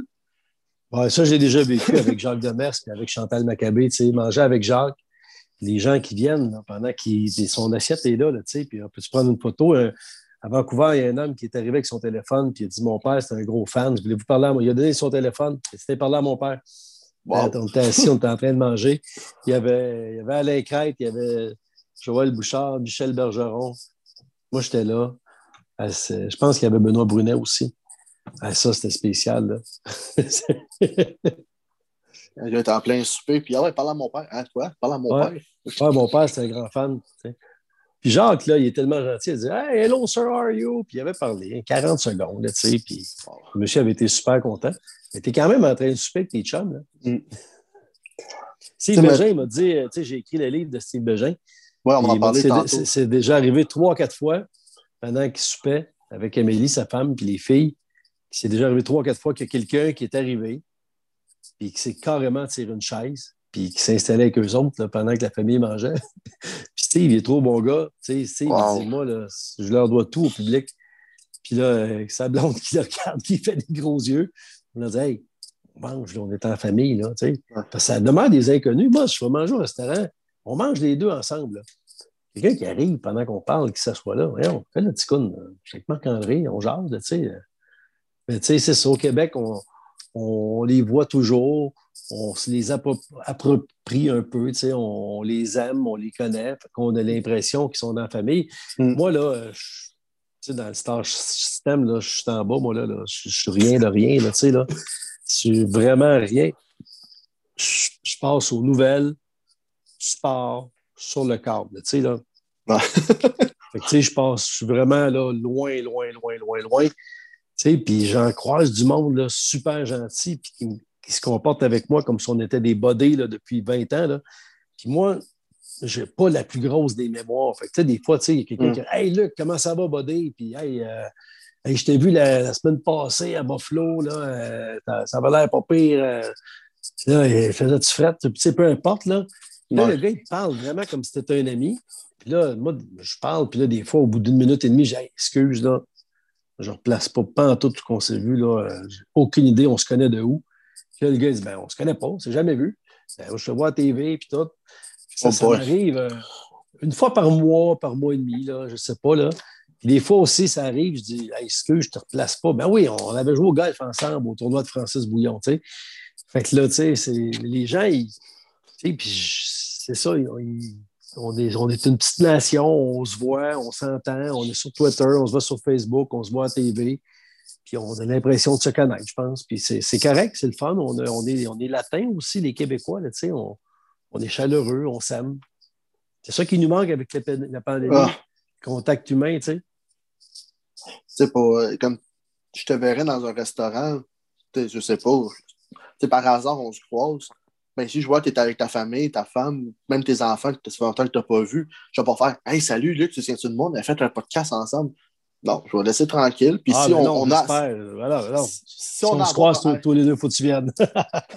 ce qui gosse le plus, là, ce qui gosse ma femme, c'est à l'épicerie.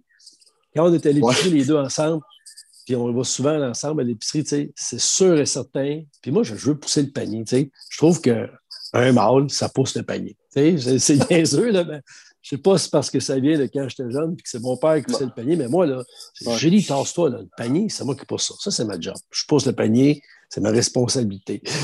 puis là, des fois, souvent, une fois par trois semaines, mettons-les, quelqu'un commence à me parler. tout le temps au début de l'épicerie, nous autres, le Provigo, euh, le gardeur, c'est les fruits et légumes en partant.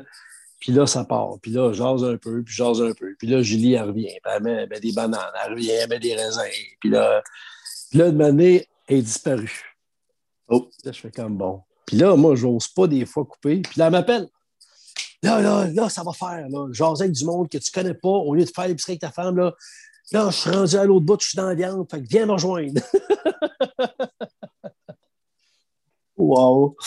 Non, mais juste pour finir, que je disais, si maintenant je vous.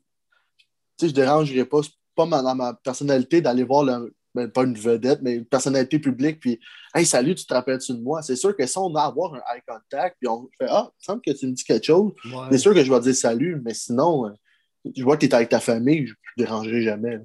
Ben, c'est quoi, je suis comme toi aussi, parce que, tu sais, avec euh, le job que j'ai, je fais plein de tournois de golf, tu sais, puis je croise du monde, tu sais, des fois, comme euh, sais, comme Peter McLeod, Marc Dupré, c'est des gars avec qui j'ai déjà jasé, des 5-10 minutes. Mais si je les croise quelque part, ben c'est ça. Dans le fond, je vais faire comme toi. Je n'irai pas passer proche de la table et faire comme Hey, euh, salut, buddy, tu sais. Si on a un eye contact, puis tout, tu sais, comme tu dis, mm. euh, oui, on va, on va jaser. Mais ouais, moi aussi, dans, le fond, c'est quoi? Je suis pareil comme toi pour ça. 100 100 Je fais tout le temps une petite gêne. Mm. Je ne veux pas déranger. Puis, euh, Juste je dit en bas, en plus, je sais que je suis en bas de la pile, tu sais, jamais été invité pour des tapis rouges, ces affaires-là. Peut-être deux, trois fois pour des films, mais c'est parce que c'est des chums. Pendant un exemple, j'ai rencontré, ben, rencontré, tu vas comprendre après, j'ai rencontré Carl Carmoni. dans un mini-pot. Il était, en train, il était avec ses, ben, ses chums. Il était avec ses chums, il était en train de jouer, puis moi, je ceux qui me connaissent vont savoir, moi, je suis un grand fan de Carl Carmoni. Puis, mon chum, il était, hey, vas-y, il va me demander une photo. Je fais, non, il joue, là. C'est pas le. Tu sais, il est en train de jouer. C'est pas le temps d'aller demander, Carl, veux-tu prendre une photo avec moi? Je suis ton plus grand fan, mettons. Mais j'ai fait, ben non, je vais le regarder. Puis si, si ça l'a donné, je vais aller parler. Mais il a joué tout le long. On a eu un eye contact. On s'est juste fait un signe de tête. Puis pour moi, ça, ça a été aussi gratifiant que de prendre une photo avec lui. T'en as pas pris pantoute? Zéro. Moi, la, photo euh, la plus mémorable que j'ai prise, j'étais à Marina Del Rey, c'est une banlieue de Los Angeles, mm. avec les Canadiens. On était au Ritz-Carlton. Je reviens de l'entraînement, qui était El Secondo, le site d'entraînement des Kings. J'étais avec Christian Champagne encore comme caméraman. On arrive dans le lobby du Ritz, puis là, Yvon Pedneau, il n'était pas là à l'entraînement parce que c'était pas une journée de match. Puis euh, il était en polo, en Bermuda, avec ses verres fumés. Puis là, il nous voit arriver les, les deux jeunes, tu sais. C'est les gars. Ozzy Osbourne est sur la terrasse. Ozzy, le vrai Ozzy. Voyons donc, c'est impossible. Puis là, on n'avait pas des téléphones intelligents dans ce temps-là.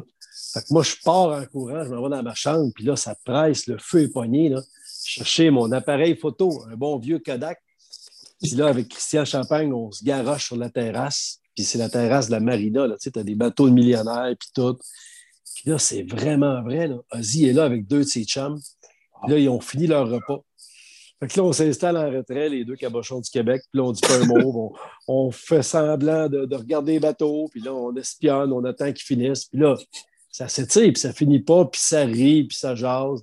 Puis là, nous autres, une manière, il faut, faut partir, on peut pas rester là, là, on est, sa job. Soit qu'on niaise là ou qu'on dîne pas, on veut dîner. Fait que là, j'ai à Christian, je dis là, là, regarde, ça va faire le niaisage. Puis là, je suis allé voir Ozzy. Puis, tu sais, lui, c'est le, le Prince du Darkness, le prince des ténèbres. Mais là, moi, j'étais tellement nerveux. J'ai l'appelé le King, le roi Oh. des ténèbres. Je disais, mais we have a picture with the King of Darkness. Avec mon accent de Shawinigan. Puis là, il s'est levé, il a jumpé d'un coup sec, il a pogné mon Kodak, il l'a donné à son chum. Puis il a dit, Are you gonna take a picture with my friends? Puis là, il s'est levé, il nous a pogné un de chaque bord. Puis là, il a bien vu qu'on était des Québécois. Là, tu sais. lui, peut-être qu'il pensait qu'on était des Français. Et puis là, il dit We're gonna dance the French cancan. Là, il s'est levé à la jambe les airs. Puis là, il son chum, il a pris en photo. Puis là, moi et Christian, on a un sourire incroyable. On capote parce qu'on est avec Ozzy. Puis euh, la photo est parfaite et juste magnifique. Ça. Ouais, Ozzy Osbourne. J'ai été chanceux parce que j'ai- une photo avec Ozzy Osbourne, qui est le, le, le roi du heavy metal, dans le fond. Puis j'en ai une autre avec Garth Brooks, qui est le, le roi du country. Puis ça, c'est des concours de circonstances. J'en ai Oh. une avec Buddy Guy, qui était un grand, qui est un grand, grand chanteur de blues. Ah, Le dernier nom, par exemple, ça me dit rien.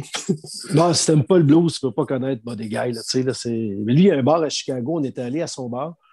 Puis, euh, une année, il est- monté sur le stage. Bon, je ne savais pas que c'était lui, Buddy Guy. Je ne l'aurais jamais reconnu. Je vais le noter. On a fait, on a fait Ah, y a un vieux monsieur qui va aller chanter. Tu puis, puis là, ils ont dit hey, Buddy Guy en personne, il est à son bar, il est à Chicago cette semaine. Puis là, il s'est mis à chanter. Puis là, j'ai tout compris tout de suite. Là. C'est autre chose, là. ce monsieur-là, sa voix, là, c'est, hallucinant. Puis, euh, ben, puis c'était à lui le bar, c'était lui la, la place. Là. Fait qu'après, ben, c'est clair qu'on a pris une photo avec lui. Ah, j'ai noté son nom. Je vais aller, je vais aller, ça n'a jamais donné d'écouter du je voir- Ah, ouais, tu sais, moi, aller voir c'est quoi. J'adore le blues. Ça, ça vient de Paul Buisson. Paul Buisson, mon, mon premier chum caméraman, qui était un de mes meilleurs amis. C'était un gros, gros maniaque de blues. Fait que quand on allait sur la route, on se trouvait des bars de blues. On allait là après souper vers 9h30, 10h. Là. On prenait deux, trois bières jusqu'à minuit, puis on écoutait de la musique. Puis, euh, des fois, on se parlait même pas. On faisait juste écouter la musique. On le salue. euh, je ne sais pas s'il nous écoute, là, mais on va le saluer, Paul. Ouais. C'est su, des meilleurs ben, gars que j'ai connus. J'étais un peu jeune quand il, il était décédé, mais avec tout ce que j'ai entendu de lui, ça de- avec ce tu nous dis aussi, ça devait tellement être un bon. On le voit on- juste avec comment qu'il dé- qu'est-ce qu'il dégageait. Ça va de l'air d'une personne tellement incroyable. Je ne Ouais, pas bonne côtoyé, mais C'est le genre de gars aussi que tu as hâte qu'il arrive. Quand il arrive pour souper ou quand il arrive d'un party, ça pointe pas un step, ça pointe trois steps. Là. Puis dans sa tête, c'était tout le temps qu'est-ce qu'on pourrait faire? Pour que ce soit plus hot. Tout le temps, tout le temps, tout le temps, tout le temps. là. Il passait ça dans son temps à se dire comment je pourrais upgrader la situation. Tout le temps, tout le temps, tout le temps, tout le temps. Sais, une année, il arrive chez nous à mon chalet euh, euh, quand mes enfants étaient plus jeunes, puis euh, il y avait des, plein de sous, de plein d'affaires pour ses émissions. Puis il demande à Suzanne, sa femme, il y avait une grosse camionnette verte. Et puis Suzanne, elle arrive toute seule au chalet. Là, avec les enfants, puis, puis leur mère, on dit Ah, il est où Paul? Ah, ben Paul, euh, Paul, il n'est pas venu, je suis toute seule. Je sais bien que c'était impossible. Puis euh, deux minutes après, il arrive un ours là, en mascotte. Ah. il, il arrive, là, les enfants, tu sais, savaient que c'était mon oncle Paul. Tu sais, c'est ça, il passait son temps. Qu'est-ce qu'on peut faire? Tu sais, on, on allait à un match à Buffalo à un certain moment. Il m'appelle, tu sais, puis il dit Viens me rejoindre dans ma chambre. J'arrive dans sa chambre. Puis là, euh, là, il, me sort des pamphlets. Puis là, j'ai trouvé, il y a des limousines qui pourraient nous amener à Niagara Falls. Ça coûte 100$. piastres, Puis euh, aller-retour, pas long. Tu sais, il voulait, pas Buffalo, c'est une ville poche. On va aller à Niagara Falls. On va aller faire de quoi. C'était. On n'est pas allé finalement, là, mais il voulait tout le temps upgrader le moment présent. Dans n'importe quoi. Une année, il y avait une madame aux Alouettes. euh, elle était tout le temps aux pratiques. Tout le temps, tout le temps aux pratiques. Mais elle n'était jamais au match. Puis là, année, Paul lui avait dit euh, Comment ça? Mais je ne vois jamais au match. Puis la madame, elle avait dit Moi, M. Buisson, je ne peux pas me payer ça. Euh, je me paye le câble, je regarde un match à la télé. C'est le luxe que je peux me payer. Paul, il n'a pas dit un mot, il était allé à la billetterie. Puis euh, il avait acheté des mini-billets de saison. Un Oh. mini-billet de saison. Puis la pratique d'après, il a donné. Merci, madame. La madame, elle pleurait. Aïe, aïe. C'est ça, c'était ça, Paul Buisson. Wow. Ouais, c'était c'était ça complètement. J'en ai, des frissons. Ouais, c'est une grande personne. Puis un autre monsieur qui était comme ça, qu'on n'en parle pas jamais, c'est George Gillette. Je l'ai vu faire plein d'affaires gentilles avec des partisans, là, Mm. de, de- de cadeaux, de gestes de générosité. Il était extraordinaire, ce monsieur-là. George Gillette, pour ceux qui ne s'en souviennent pas, il été propriétaire du Canadien euh, Ouais, pendant quelques années, dans les années 2000. ouais exact. Bon, mais bon, j'avais dit une heure, gros max, ça fait une heure et demie. Ah ouais, Il ben, Il me reste encore pas mal de. On a fait pas mal le tour du qu'est-ce que le Canadien, c'est quelque chose d'autre qui me passe en tête, je vais revenir.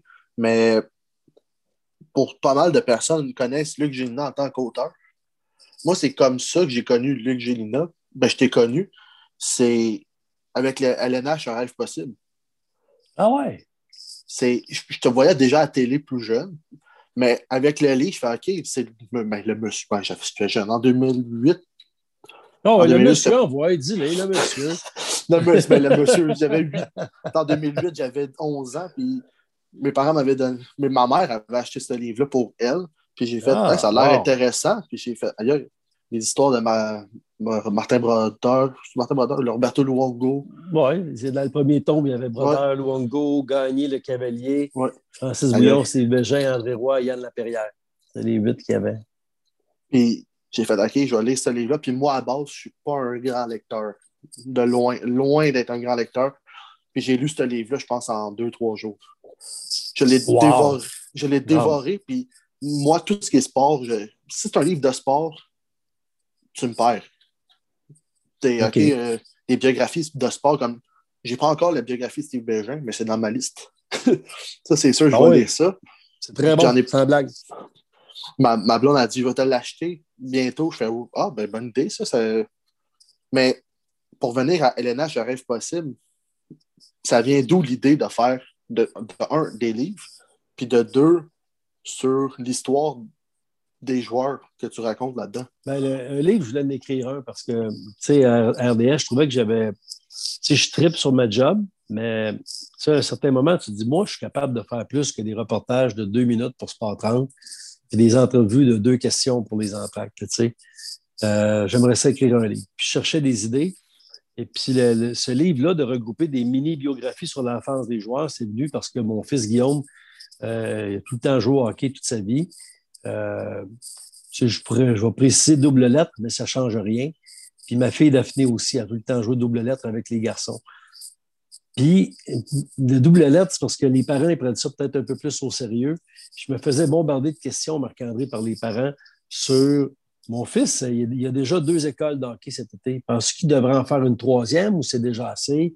Euh, Penses-tu que mon gars, il est trop, il est trop jeune pour aller au gym? Là, je sais dessus, moi, j'ai de la misère à gérer les liens. Je ne dirais pas comment gérer les vôtres, tu sais, franchement, voyons donc. Donc là, je, je- je- mais comme je suis un bon gars, je pense, puis que je, je voulais chercher des solutions ou des réponses à leurs questions, j'ai commencé à questionner des, des gars, des pros, puis j'ai réalisé que leur enfance, c'était rempli d'anecdotes intéressantes, puis d'embûches, puis d'histoires. Puis euh, là, j'ai choisi huit profils différents pour avoir des profils de joueurs puis des profils d'enfance.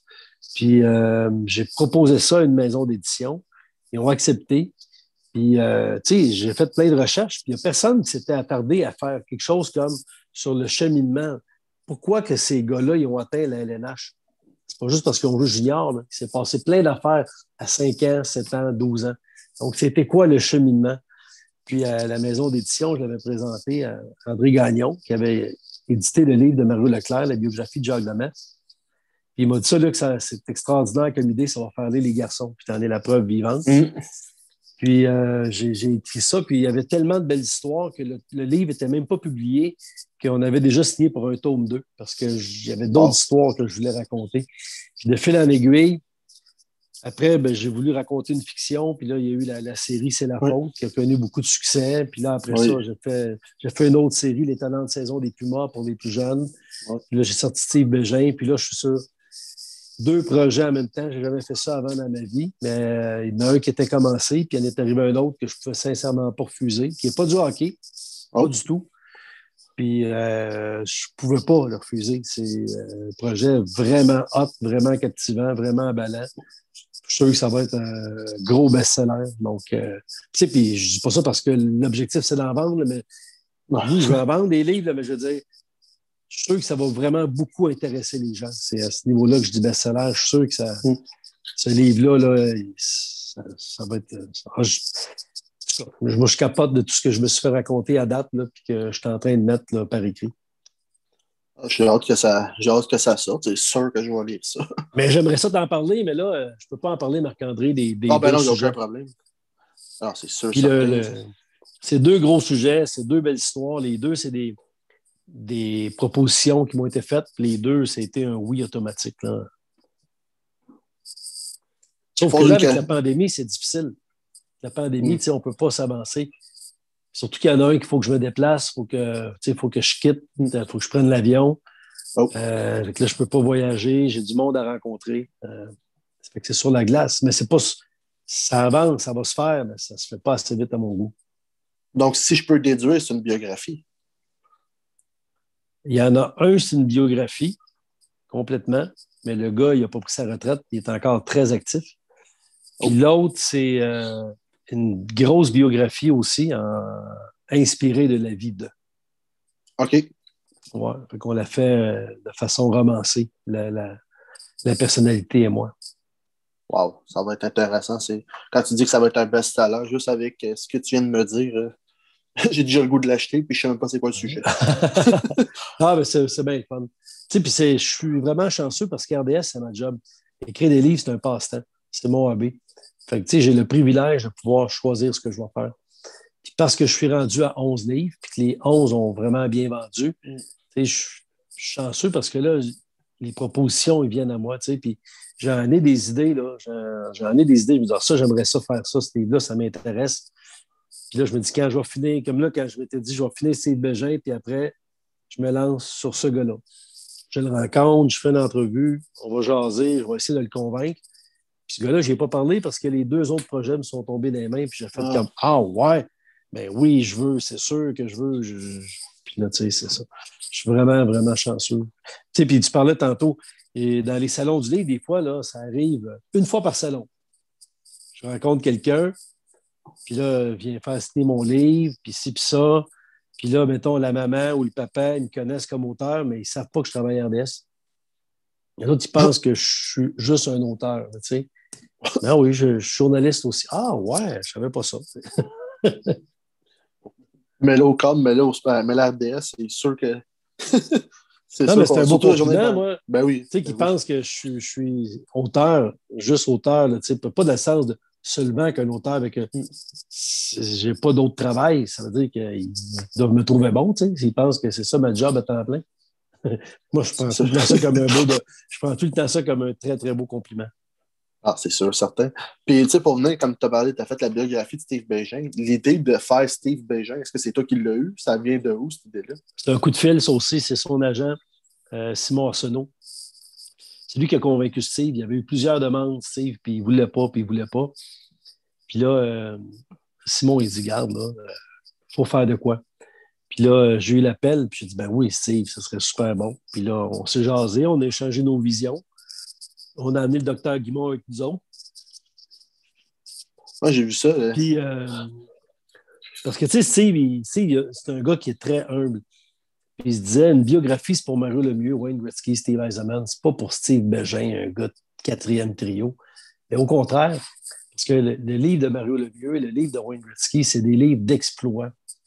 Tu vois, là, c'est un livre d'accomplissement humain, d'être parti loin, d'avoir travaillé fort, avec, oui, un talent, mais ce n'est pas son talent qui l'a amené là, c'est sa détermination. Puis c'est plus que ça.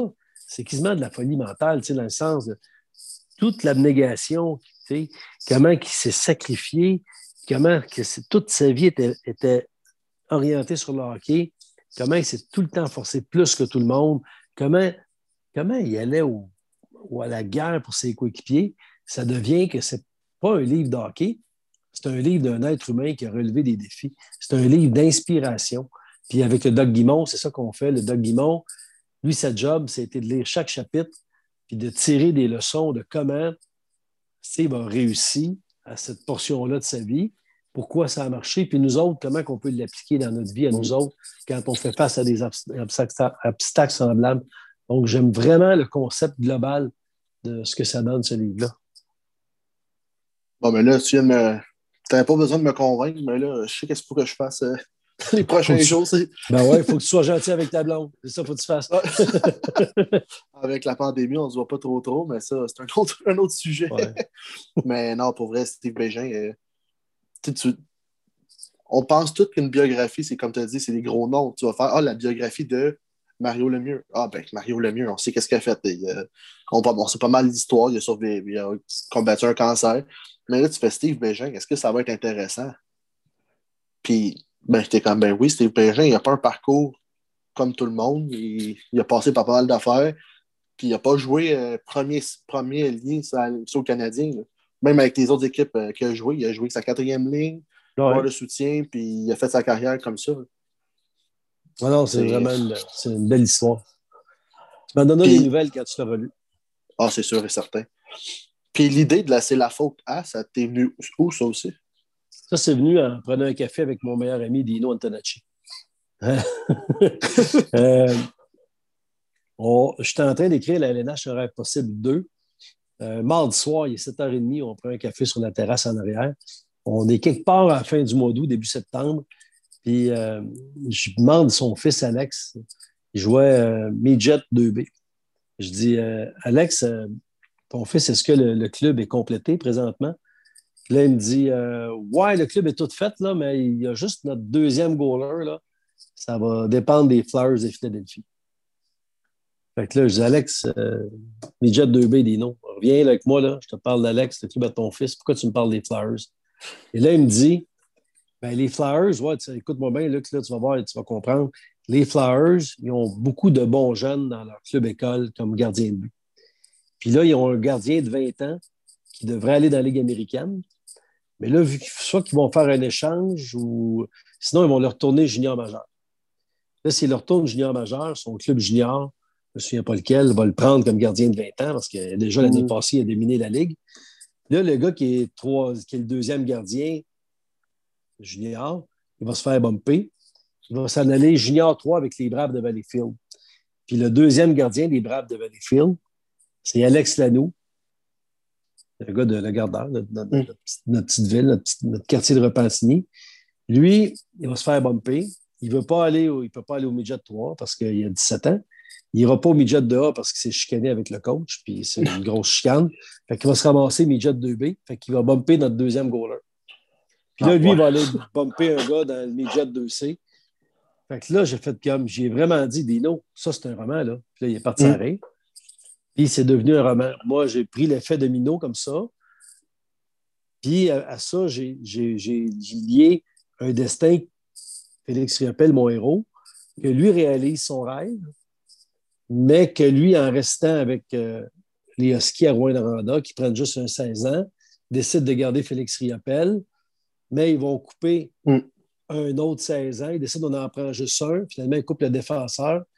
Puis là, il y a cet effet domino-là qui va bumper le gars qui joue, lui, Midget 2B à Louisville, puis qui ne veut pas aller jouer Midget A parce qu'il a joué double lettre toute sa vie, puis il trouve que c'est trop poche, qui prend sa retraite du hockey.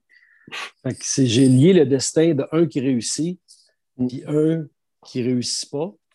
Puis le héros, ben, finalement, c'est au début, je faisais un roman. Puis mon éditeur m'a dit, tu sais, les jeunes, ils lisent des séries. J'aimerais ça, ça peut nous faire une série. Fait que là, je suis arrêté au Dollarama, j'ai acheté trois cartons parce qu'on était allé dîner au restaurant, puis il me lance ça. Il me dit, pense-y. Je dis, ouais, mais je suis pas mal sûr, là, ça va être juste ça. Puis au Dollarama, j'ai écrit sur un carton, j'ai écrit tout ce qui peut arriver dans la vie d'un ado d'important, là, tout ce qui peut arriver dans la vie d'un joueur junior. Puis le troisième, je me l'étais gardé si jamais j'ai bien du stock pour séparer sur des tomes différents. Puis finalement, j'ai fait comme Wow, OK, j'ai cinq tomes. Maintenant, il me reste à savoir pardon, comment ça va finir. Je l'ai rappelé le lendemain, je dit, c'est bon, on va en faire cinq. Là, il est parti à. Puis euh, après, après j'étais en train d'écrire le troisième. Puis il m'a envoyé un email pour me dire Ah, finalement, on va en faire juste trois. Là, je dis, ben, regarde, c'est bon, je ne le finis pas le troisième, on arrête cela. C'est mes personnages, je m'en vais avec une autre maison d'édition. Euh, puis là, finalement, on en a fait cinq. Les cinq, on en a vendu un fou. Puis à la fin, le même éditeur m'a demandé de faire un hors, de faire un roman euh, complémentaire, hors série, sur mm. ce qu'aurait été la carrière de Félix Riappel s'il avait joué dans la Ligue nationale. Mais je ne voulais pas le faire, ça. Les libraires le voulaient, les lecteurs le voulaient, mon éditeur le voulait. Puis euh, non, parce qu'un jeune joueur fougueux, plein de caractère, euh, qui arrive à 20 ans dans la Ligue nationale, qui va faire sa place, ça a déjà été fait. il ne s'appelait pas Félix Riappel, il s'appelait Pierre Lambert. Je ne ferais pas du réchauffer juste pour vendre des tu sais. Ah, ben oui. fait que je ne l'ai pas fait. Je ne voulais pas faire un lancer-compte avec ça. Donc, euh, après, je suis embarqué dans la série de l'étonnante saison des Pumas pour les plus hmm. jeunes. Ça, ça j'avais jamais entendu parler de l'étonnante saison des Pumas, mais j'ai vu que c'était pour, euh, ben, comme tu as dit, pour les jeunes. Ça, ça l'idée t'es venu de là-dessus. Mais est-ce que c'était voulu qu'il y ait trois tombes ou tu pensais juste en faire un? Ouais, non, ça, c'est, euh, c'était, ouais, voulu. C'est une maison d'édition du Témiscamingue qui s'appelle Les Aînés ces deux sœurs, Amy et Karen Lachapelle. Je les avais connues dans des salons du livre. Ils sont vraiment gentils. Et puis, euh, on avait jasé ensemble, puis on avait pris une coupe de bière ensemble.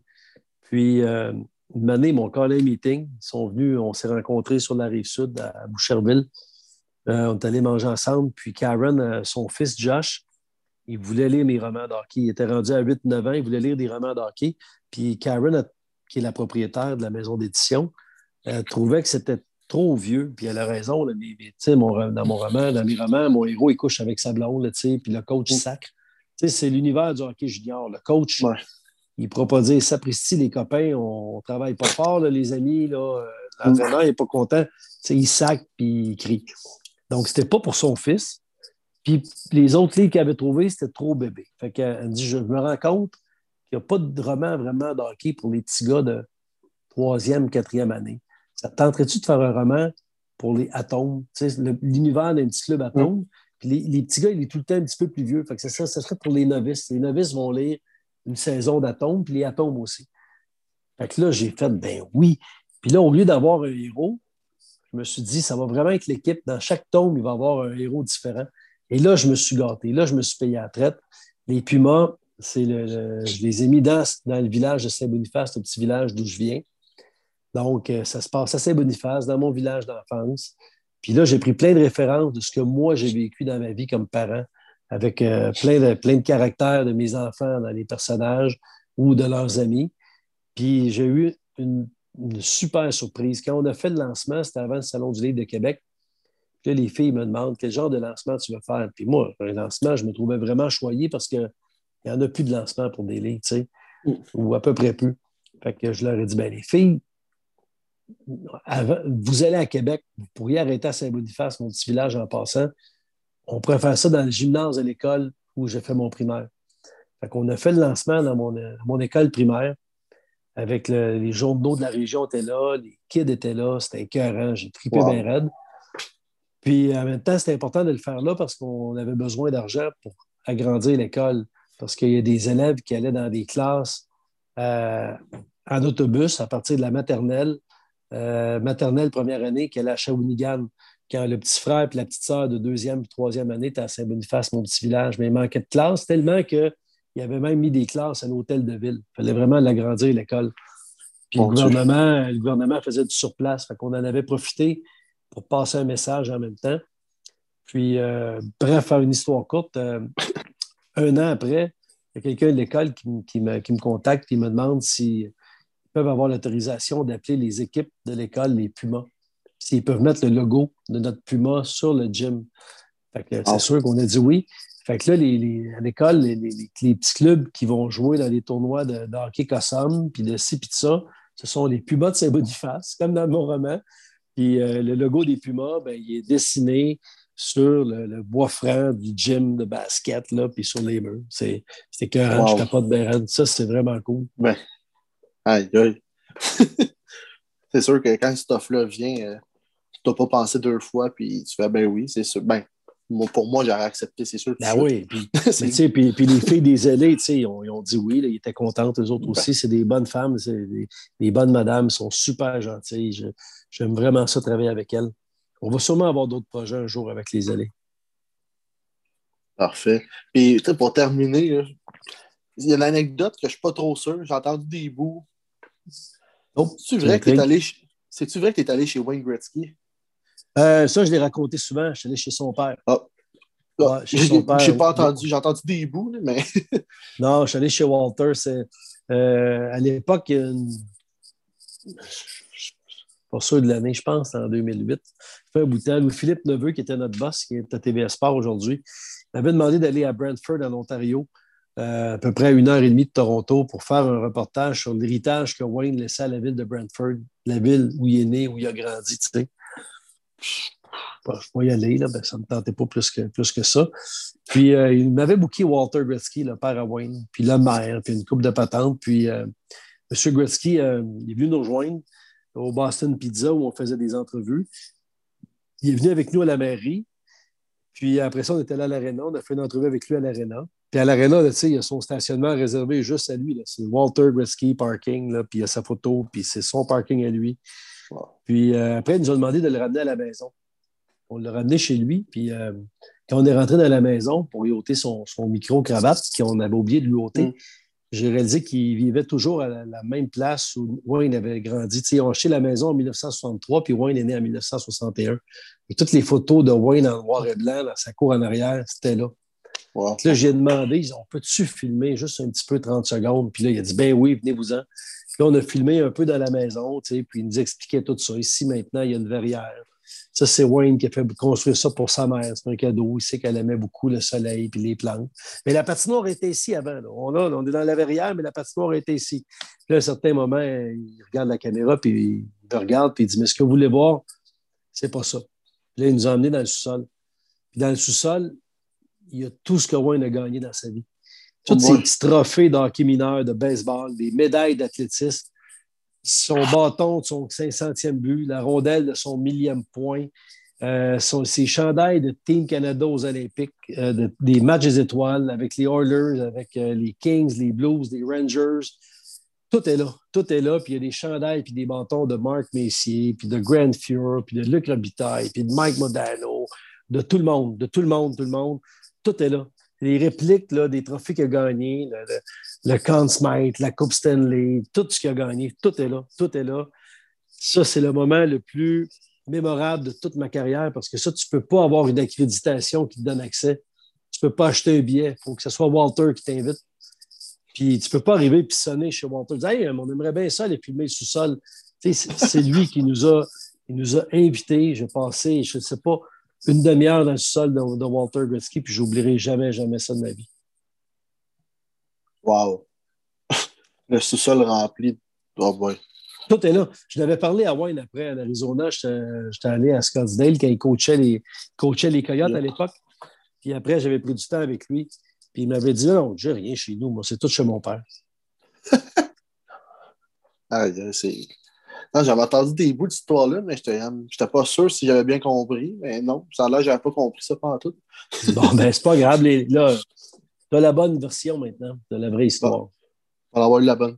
Ben, Luc, je pense qu'on a fait le tour. Euh, je veux dire un gros merci. je vois que l'heure avance, puis quand même le match demain contre Toronto.